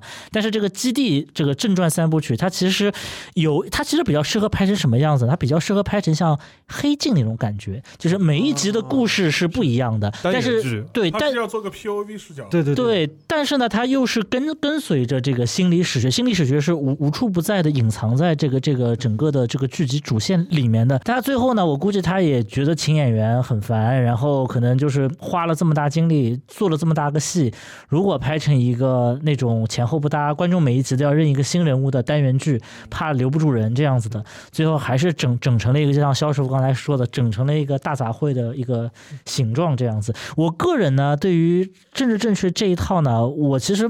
就是我认为说这些剧失败不是失败在政治正确上，嗯对就是失败在本身烂上。但是呢，政治正确呢容容易使人感觉到你的精力是花在了政治政治正确之上。我觉得问题是你你比如说，当然我我也不是很喜欢汉密尔顿这样子，但是对于那些喜欢汉密尔顿的人来讲，用黑黑皮肤的演员来演美国那些开国。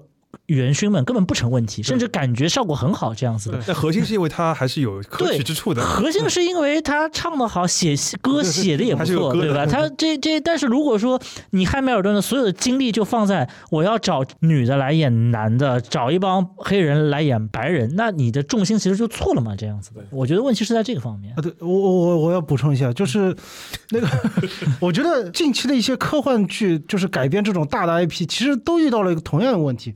无论是基地也好，包括是像力量之界也好，包括还有像三体也好，其实它原作的话，一个最难改编的地方就是它的时间跨度都很大，而且科幻本身就是点子驱动的，它里面没有什么就是很像好莱坞那种很连贯的剧情。就像刚才博乔说的，就是我觉得其实不单是说这种。就黑镜这样的单元剧，其实我脑海中印象当中能够做成那种，就有个叫《云图》，有个有个电影，对，它也是各种片段把它整哎凑在一起，然后但是统一的话，它都突出了这么一个主题。其实能拍成这样的话也是不错。但是云图已经是很难得了，而且它已经。很非常非常娇嫩了，已经是他已经他他已经尽力了，对他已经尽力了。而且你没有看过，不是特别好。中文版的云图啊，不不不，那个不行，那个不行。但但是这这对于明显这对于一些大厂来说，这个太冒风险了，所以他们不愿意这么做。但是我觉得这其实是。我脑海当中唯一一个可行的方案，嗯，其实还有个可行的方案，就是拍成《流浪地球》这种电影，就是我建议大家一个小，但是呢，我讲的是一个小小故事。对，如果你要卖座的话，你可以这样。但是他现在选择了一个就是硬上，但是又不尊重原著的一个一个一个一个做法。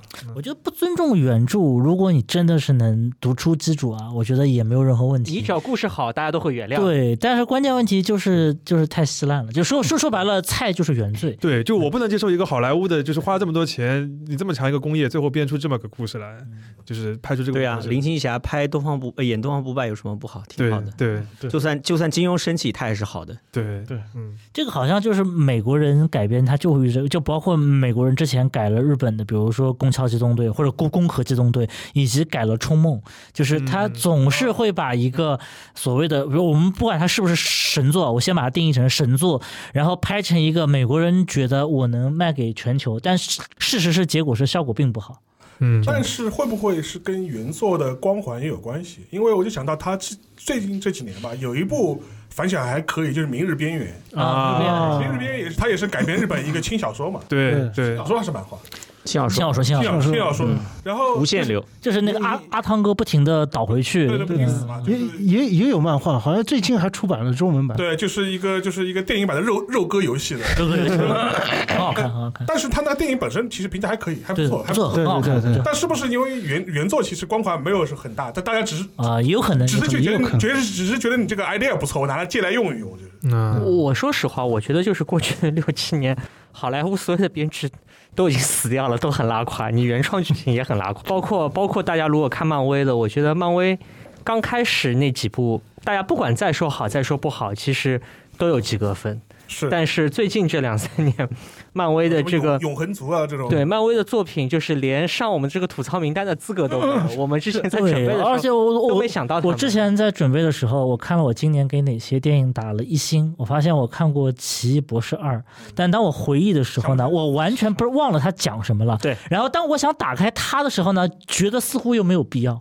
就 这这这不就是那个马丁斯科塞斯说的，就是漫威都是一些什么不是电影，游乐场。游乐场就是游乐场。漫威电影嘛，前面比如说《美国队长二》，其实就是一个套了超英电影皮的一个惊悚片，谍战惊悚片。就那个时候他们的编剧还有点想，后面就躺着赚钱太容易，索性就就彻底放弃了，就放飞自我了。这个也没办法。然后讲到经典改编啊，就是除了一些漫画改编，然后小说改编之外，还有一个是改编老片的。然后我就想到了。尼罗河上的惨案，哎呀，确实非常惨。而且这片子我非常郁闷的是什么？我还是坐坐在电影院看的，知道啊，对，就是我看完之后实在是就崩溃了。对，他说尼尼罗河上的惨案嘛，就有观众评价说，第一次看见把影评内容写在了标题里。这 这个属实不大能看，这个属实不大能看。怪我觉得我对这部最大的这个愤怒是在于，他已经之前已经烂过一部了。啊，你说东方快车，快车，东方快车，他他要继续拍下去。对，然后他的方式，他用同样的方式，然后更比东，比我觉得比东方快车更差。是东方快车，就是你当一个柯南侠的电影也能看下去。我我也 想说，东方快车谋杀案是个很像柯南剧场版的。对对，你当一个柯南，不不不，我表示反对。东方东方快车谋杀案是一个除了推理以外，别的东西都还凑合，但是推理这个部分实在是。让人不堪入目的一个。这怎么？这是这明明就是开创了一种模式的鼻祖，好不好？你竟然说他不堪入目，这个你这什么评价？他说的是那个是迷宫的十字路口以后，你看过？你说哦，你说是《东方快车谋杀案》的电影是吧？啊，我以为你说小说原作。是这样的，他电影是这样，他电影他彻底把波洛的人设颠覆了。是波洛是不动手的，他先让波洛跟跟里面的那个角色打斗，嗯，就变成硬汉派了。这波洛是一个爱好美食的比利时小胖子，喜欢喜欢炫学，喜欢讲懒老胖子啊，坐着啊，就是就是很慵懒的。谁你你怎么可以让他跟别人打斗？嗯，简直就是过分。我觉得这比什么柯南过分多了，好吗？所以就是说。东方快车已经很，就是那个时候已经对我产生了很大的 shock，他居然还要在尼罗河上的惨案这边再来一遍，尤其是他结尾，那是那是绝对的错误。对，就是原作里面波洛对这种法治精神、对程序正义、对一个侦探的边界是想得非常清楚的。这是阿婆自己就是有意为之，就让波洛到某个点停下来。就电影里面竟然让波洛如此的越界，简直是过分啊！对，就是呃，而且这个东西，波洛就是拎不清，你什么？那么拎不清的人也配是波洛？波洛怎么可能会拎不清呢？这开玩笑了。而且它存在一个，就是我觉得就是对于中国的观众还有一个很大的伤害，就是说，因为尼罗河上的惨案是就是译制片版，经典，在中国脍炙人口。就是我的父母这辈，就是像我爸妈他们是可以如数家珍的把老版的这个台词都可以背出来背出来的这种，就看了就知道。所以他们当他们看到说尼罗河上的惨案又有了一个新的版本，是而且那个时候电影院。然后被骗进去，对你想想看，就是说，对于这就是对吧，产生了多么大的这个精神上的创伤。我不得不说，《东方快车谋杀案》就是这个新版这个电影啊，就是卡斯还行，就是你看上去不知道，包括它里面那首歌，我觉得还挺好听的，就是他们进去一人一刀，那这个应该不存在剧透吧？嗯，对吧？这个轨迹大家都知道，一一人一刀配上那个歌还是挺有仪式感的。哦，不不不一定，他他他在中国是进行了一次适应，然后我在现场。现场真的，我旁边坐着一个姐们儿，是完全不知道剧情是什么的，非常震惊。好吧，对这个这个轨迹确实是非常非常牛嘛，阿婆的首创嘛，配合这个歌，这个轨迹就就蛮有仪式感的。但是这个电影也就这么一回事儿了，就别的都很出戏，别的都让你觉得不能忍，但尼罗河上的惨案 就更加让你不能忍。就是《东方快车谋杀案》这个新版，我也是在电影院看的，《尼罗河上的惨案》我就果断放弃了。当然我还是瞄了一下的，就果然就就。确实是不堪入目。我坚持看完了，一。也是颇感震惊，他的你你你这个是什么工工作要求吗？那你这个要工伤啊？也没有没有，他的烂就是属于那种真的挺有记忆点的，特别是最特特别是最后，你觉得我靠，这个也是可以。我我其实就是建议大家，如果有猎奇心态的话，其实是可以去看一看的。这样子就是，如果今天不是很开心，就看就就这种片子，就是你心态放对了，其实就 OK。就像你看《逐梦演艺圈》是心态是一样的，它是另外一种，它是另外一种意义上的佳作。对对对，只是你要把它放就是垃圾。总是放放错位置的资源，这个电影就是。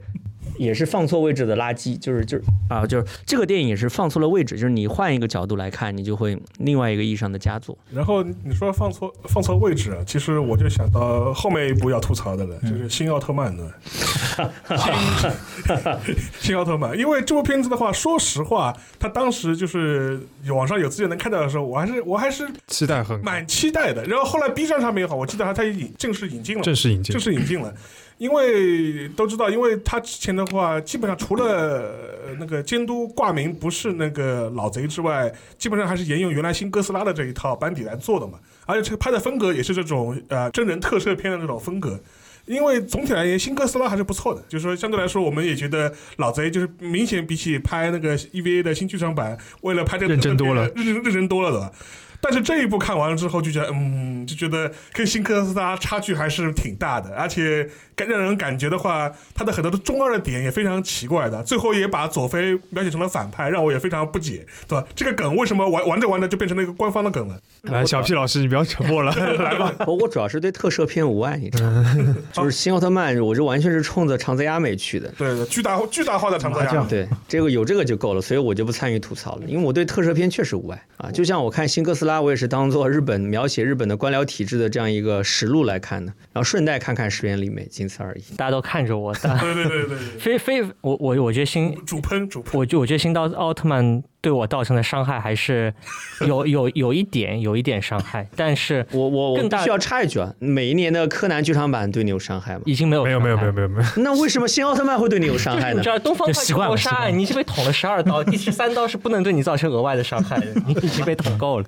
哎，再插一脚，我觉得今年的柯南的新剧场版我觉得今年今年的还不万万圣节的新象还行，褒褒贬不一，对吧？嗯多半多半好评，还可以。但我觉得新奥特曼从我从我个人的感觉，跟上回聊 EV 也一样，我觉得就是老在拍哥斯拉还是很快乐的。你就觉得他有很多的想法，这些想法是很连贯的，他有一个表达的欲望，最后能够做成，他很快乐。但是我觉得他拍新奥特曼的时候，他不是很快乐，他有很多想要表达的东西。不是真有的快乐。这这段保留，到时候不要剪掉。呃，那个记记得剪到 highlights 里面。我我我觉得老贼在拍奥特曼的时候，有太多想要倾诉的话题，想要圆的自己的梦想，想要做的童年的啊、怀旧。我不知道大家有没有看过老贼在读大学的时候、自己做过一个特摄的一个。呃大家可以去看他原来个有有有一个特摄日剧《青之火焰》，青之火焰就是基本上是拍拍他们大学的时候怎么恶搞的。对，就这个人对特摄的爱简直是恐怖啊！不是说用奥特曼效果来做出特色的皮皮套感，对吧？对，就是老贼 他是个不能理解的特摄宅的趣味。非常非常喜欢，喜欢到要自己穿着奥特曼的皮套拍一段几分钟的短片的地甚至步。怀疑这是不是某种插皮，我觉得一定是。这段就不用写进去了。不不不，这段当然要保留。但但我觉得在新奥特曼里面的问题就在于，他想表达内容太多，想要致敬的元素太多，但是呢，最后没有抓清主次，好像觉得有了一个好机会，这辈子终于有一次拍奥特曼了，我真开心，我真真快乐。但是想想说的东西太多，然后最后导致的结果是我我自己的感觉是。啊、整部片子当中可能去掉两三段，去掉可能去掉两段，把别的东西做得更完整一点、更简明一点，可能这个片子观感会更好。但是呢，在实际演出的效果来讲，它放进了太多致敬的要素，想要传达的内容。反正我看了，觉得我其实对那个老贼想要新拍的新假面骑士 抱以非常大的这个悲观之情。我觉得新奥特曼可能是一个现在嘴上说悲观，到时候还不是屁颠儿屁颠儿去看。我觉得新奥特曼可能是一个五分的电影吧，但我有点担心新假面骑士会会更糟一点。但是他那个新假面骑士的那个男女演员都谁啊？池松壮亮、冰边美波。哦，那我要看的呀，我要看我靠突然就期待起来了。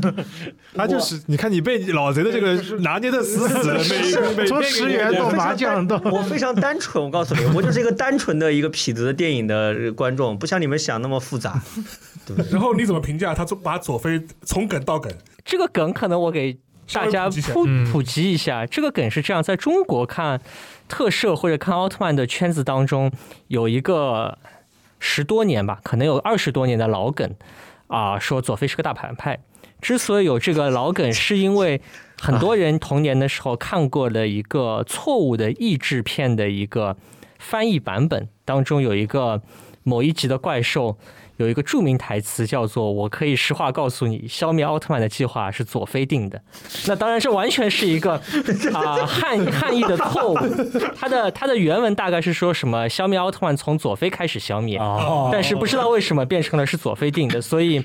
啊，大家如果看 B 站的这个 奥特曼的这个二创视频的话，这个最后的大反派是佐菲，是一个大家最绕不过去的梗。但是在日本呢，情况要更更复杂一点。据现在的考证的说法，是因为在一九六几年代某一本谁都没有看到过的期刊杂志上面，曾经出现过一个错误的印刷，说佐菲是大反派，安野秀明同志是一个忠诚的。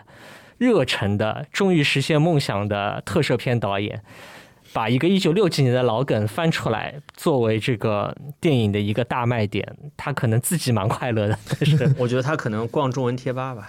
但我但我觉得可能就像剑山创一定看知乎是一样的。上 B 站，上 B 站。对，但是都怪知乎网友把剑山创的创作灵感都写没了，他只能另辟蹊径，最后把自己玩玩挂了。我觉得暗夜修明也一样。对，我觉得暗夜修明他他的这种。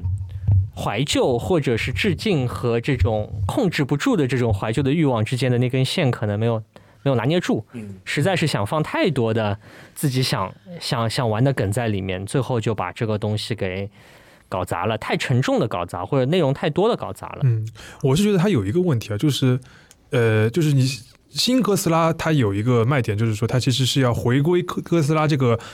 这个这个系列的一个根本就是它有很多致敬最初版本的那个东西嘛，不是它用最初版本的音乐啊什么的。新奥特曼他也会说这个点，就是他要致敬最初的。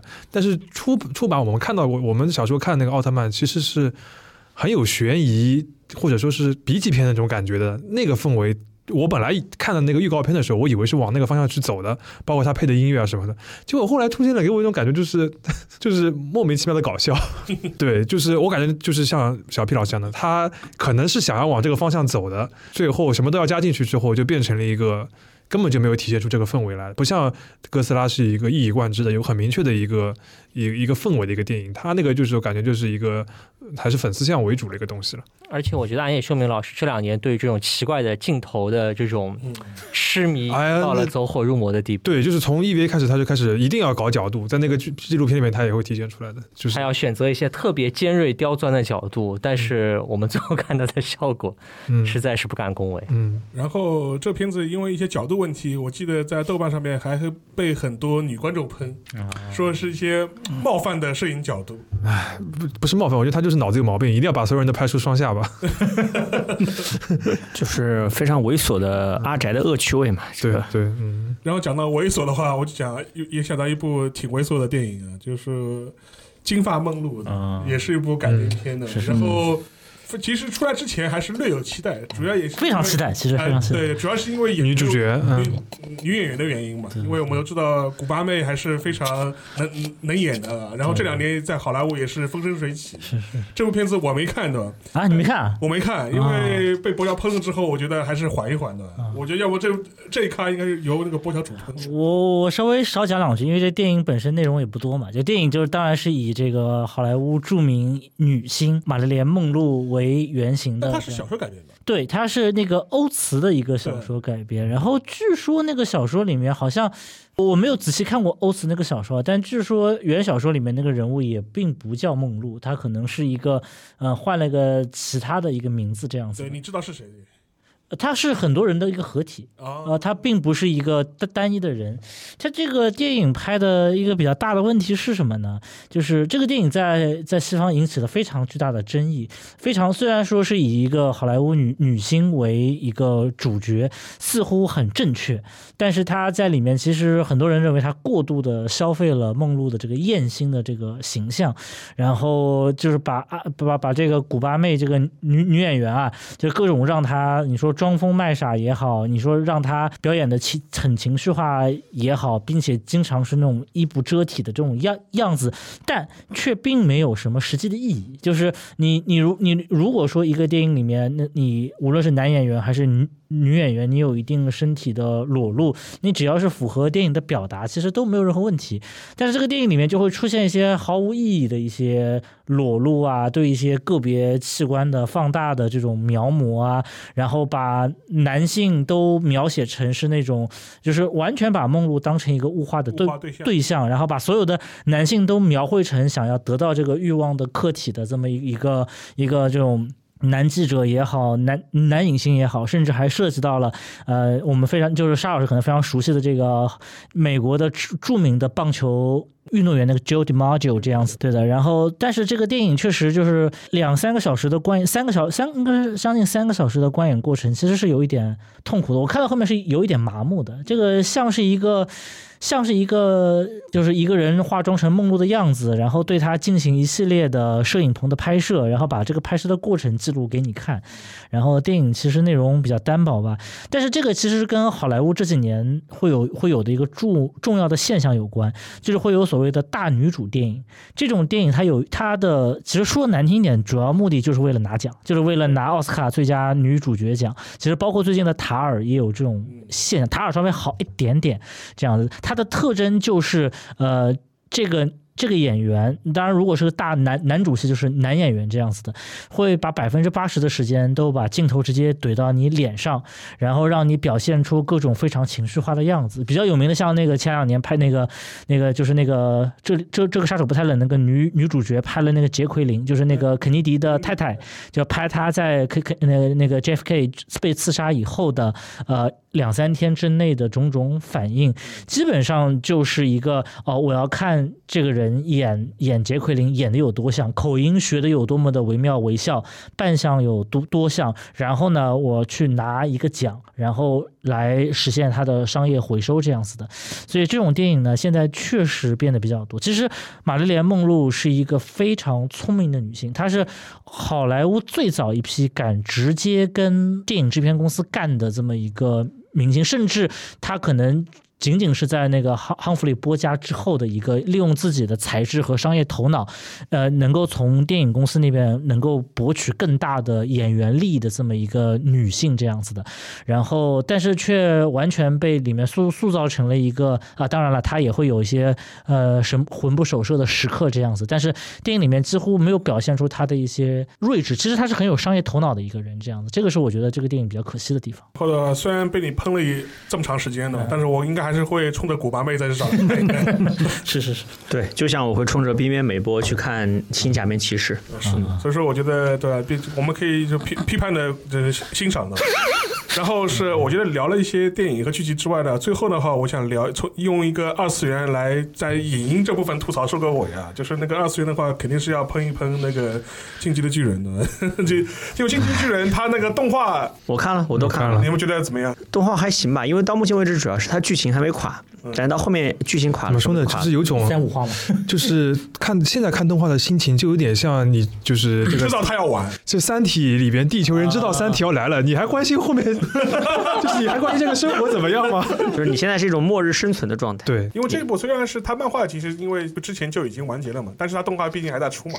但但是从从从这个角度来说的话，我觉得还是要回忆一下，就是说，我觉得当年井上创老师拍着胸脯信誓旦旦的说，我这个故事早已经规划好了，一切尽在我我去五胸中的。嗯，他最后没有想到是这么一个结局。这不是大决战吗？对对吧？六十万对八十万，优势在我。我靠！你在说大决战的时候，我还第一下没反应过来。对啊，这不优势在我吗？明梗啊！不应该是那个六十万打八十万是靠加深翻。我加深就加深，你要打下去？对对对对对对。我就只能说，知乎那帮人能不能少写点？剑山创一定看知乎，就是因为知乎那帮人把他能写的梗都用光了，他最后就把把自己给逼疯了。那我觉得 J.K. 罗琳也一样经历了这个挑战，最后。勉勉强强把哈利波特圆回来了，平稳落地是多，他是平稳落地了，因为因为从因为从现在的线索推断，就罗琳的剧情一开始都设计好了，但是后面被网友猜出来，他中间中间有改动过。我记得最最最印象最深刻的就是，因为当时第四部的时候，中国我网上就已经有网络翻译版了嘛，这样子的。然后我是参加过第四和第五部的网翻版的，然后翻到原来是翻大佬，参与参与参与参与，民民翻大佬，民翻大佬，对参与，但是。翻到第六部之前，据说在应该我当时追新闻是第六部书刚刚写还是刚刚交稿这么一个时间点，就已经传出来说这个应该不算剧透啊，就邓布利多要死。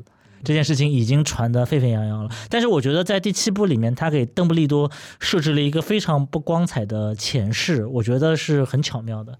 然后甚至也引出了后面的这个这个啊，当然我们今天可能不会吐槽了，就是那个那个神奇动物在哪里这样子的，我觉得还是很很很很巧妙的这样子的。嗯，然而。巨人。原原创原呃连载作家的一个最大的一个危机就是这个观众的互动的这个对和观众的互动有一天因为套路剧情结构总归就那么几条线。你让大家都讨论光了，那你创作者写啥？当然，我前面讲说知乎网友那个是开玩笑，但我估计剑山创自己有这样的压力，因为日本网友也在一直在讨论。而且剑山创很不巧，还是一个会认真看这个 推特留言的人，最后把自己给压垮了。也就是之前有很多关于他的神话，后面都变成笑料了。是说什么一开始跟编辑沟通好了，剧情定好了，对吧？对。而且那个时候说什么，他是个月刊，如何就是他是月刊连载，如何如何。主要是我把知乎上那些剧吹、那些剧学家的评论，我都是仔细看过的。我而且我讲的很有道理，我一开始都深表认同，我也发展出来我的一套拒学体系，后来就被疯狂打脸，太难看了，这真的是我二次元生涯的一次惨败，真是堪比六十万对八十万。但但我这个时候就要得意洋洋的跳出来说，巨人其实不是 最后才垮的，巨人其实到一半以后的时候的。你觉得什么时候开始垮？王王正片开始。我我觉得巨人在王正片的时候已经已经有点控制不住了。我是看完王正片之后啊弃坑的。你这个你这个就很不客观，但是明显那个那个那个玛利亚之墙夺回战才是巅峰，好吧？大家都公认的堪比龙珠纳美克星那那那一战的名片，好吧？你这个完全就是后见之明，这是历史。我觉得有必要单独做一次这样子。我们就先留个扣子吧，然后后后面的话我们就可以单独聊一期。而且这个事情的话，巨人其实值得聊的东西还是挺多的，而且。呃，先把我们让我们的记忆停留在海海边吧，就是 幺三五话，幺三五话，幺三五话，看看海是最美好的，看海是最美好的。那最后的话，我觉得我们可以用一个比较简短的环节来做一个二三年的展望，有一些输赢一个，大家有没有一些特别期待的？我可以先说一个吧，因为有一些其实我们之前也提到了，就是比如说那个新假面骑士，对吧？就是冲着冰边美国也可以去看一看的，也是有可取之，也是也也是有可取可取那个之处的。然后另外一个话，我自己也比较期待那个《曼达洛人三》啊，因为之前我一一就是第一季、第二季也看了嘛，那个《波巴费特之书》也看了，相对来说，《波巴费特之书》就比较比较拉一点的，最后也是要靠曼达洛人来救场。我觉得很大的原因就是因为波巴费特的话，他的。偶像包袱太重了，以至于就是他没有办法像曼达洛人一样可以放开的去施展。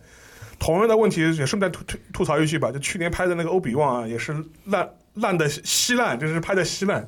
所以说，我觉得，但是我也希望曼达洛人能够有新的一个尝试吧。然后另外一部的话，我想到的是沙丘，沙丘的夏，现在应该明明年上上吗？明年据说应该可以上，明年据说也可以上。然后然后的话，可能说电影方面的话，剧集方面的话，我可能会期待。这两部吧，嗯，看看大家有什么想想聊的吗？我个人比较期待奥本海默吧，这样子，对对。但是我们担心原原子弹实验。对对对，真拍，真实场景。对，这个是这个诺兰一个非常喜欢实拍的导演，要以这个核弹原子弹之父吧，就是奥奥本海默的一个片子。然后最新的已经出了一张海报出来了，一个非常。耀眼的爆炸的场景啊，希望不是实拍啊，就是这样子。我推荐一部二次元的，呃，明年的话应该会上那个吹响吧，上低音号的一个新编的呃剧场版。剧场版，剧场版。嗯，呃，因为金阿尼在遭遭受了那个很大的悲剧之后，其实大家都一直很关心他能不能就是就是大家都在等着他回来嘛。然后他是其实是在今年的时候预告了明年会以金吹的这个作品。有一个回归，然后二四年的时候还会有这个金吹的这个呃第三部的这个剧集，呃，反正我个人就是对这个作品和对这个制作公司都是就是抱有百分之百的这个期待，就一直等着他们，对吧？我本来以为会等更久的时间，没想到他们呃宣布二三年会有个新的作品回来，不管怎么样都肯定会去看的。好的，就是完全是我们各自的一些审美取号啊，就是没有任何的参考价值的，大家就听个乐，对吧？然后最后的话，也是希望大家在二三年的话，能够有更多的一些精神上的一些收获吧，有好片看，对吧？有好好音乐听，有好书读，对吧？尤其是如果回回说回到电影的话，我们也希望二三年的话，让我们能够更多的去在电影院里去看电影，好吧？谢谢大家。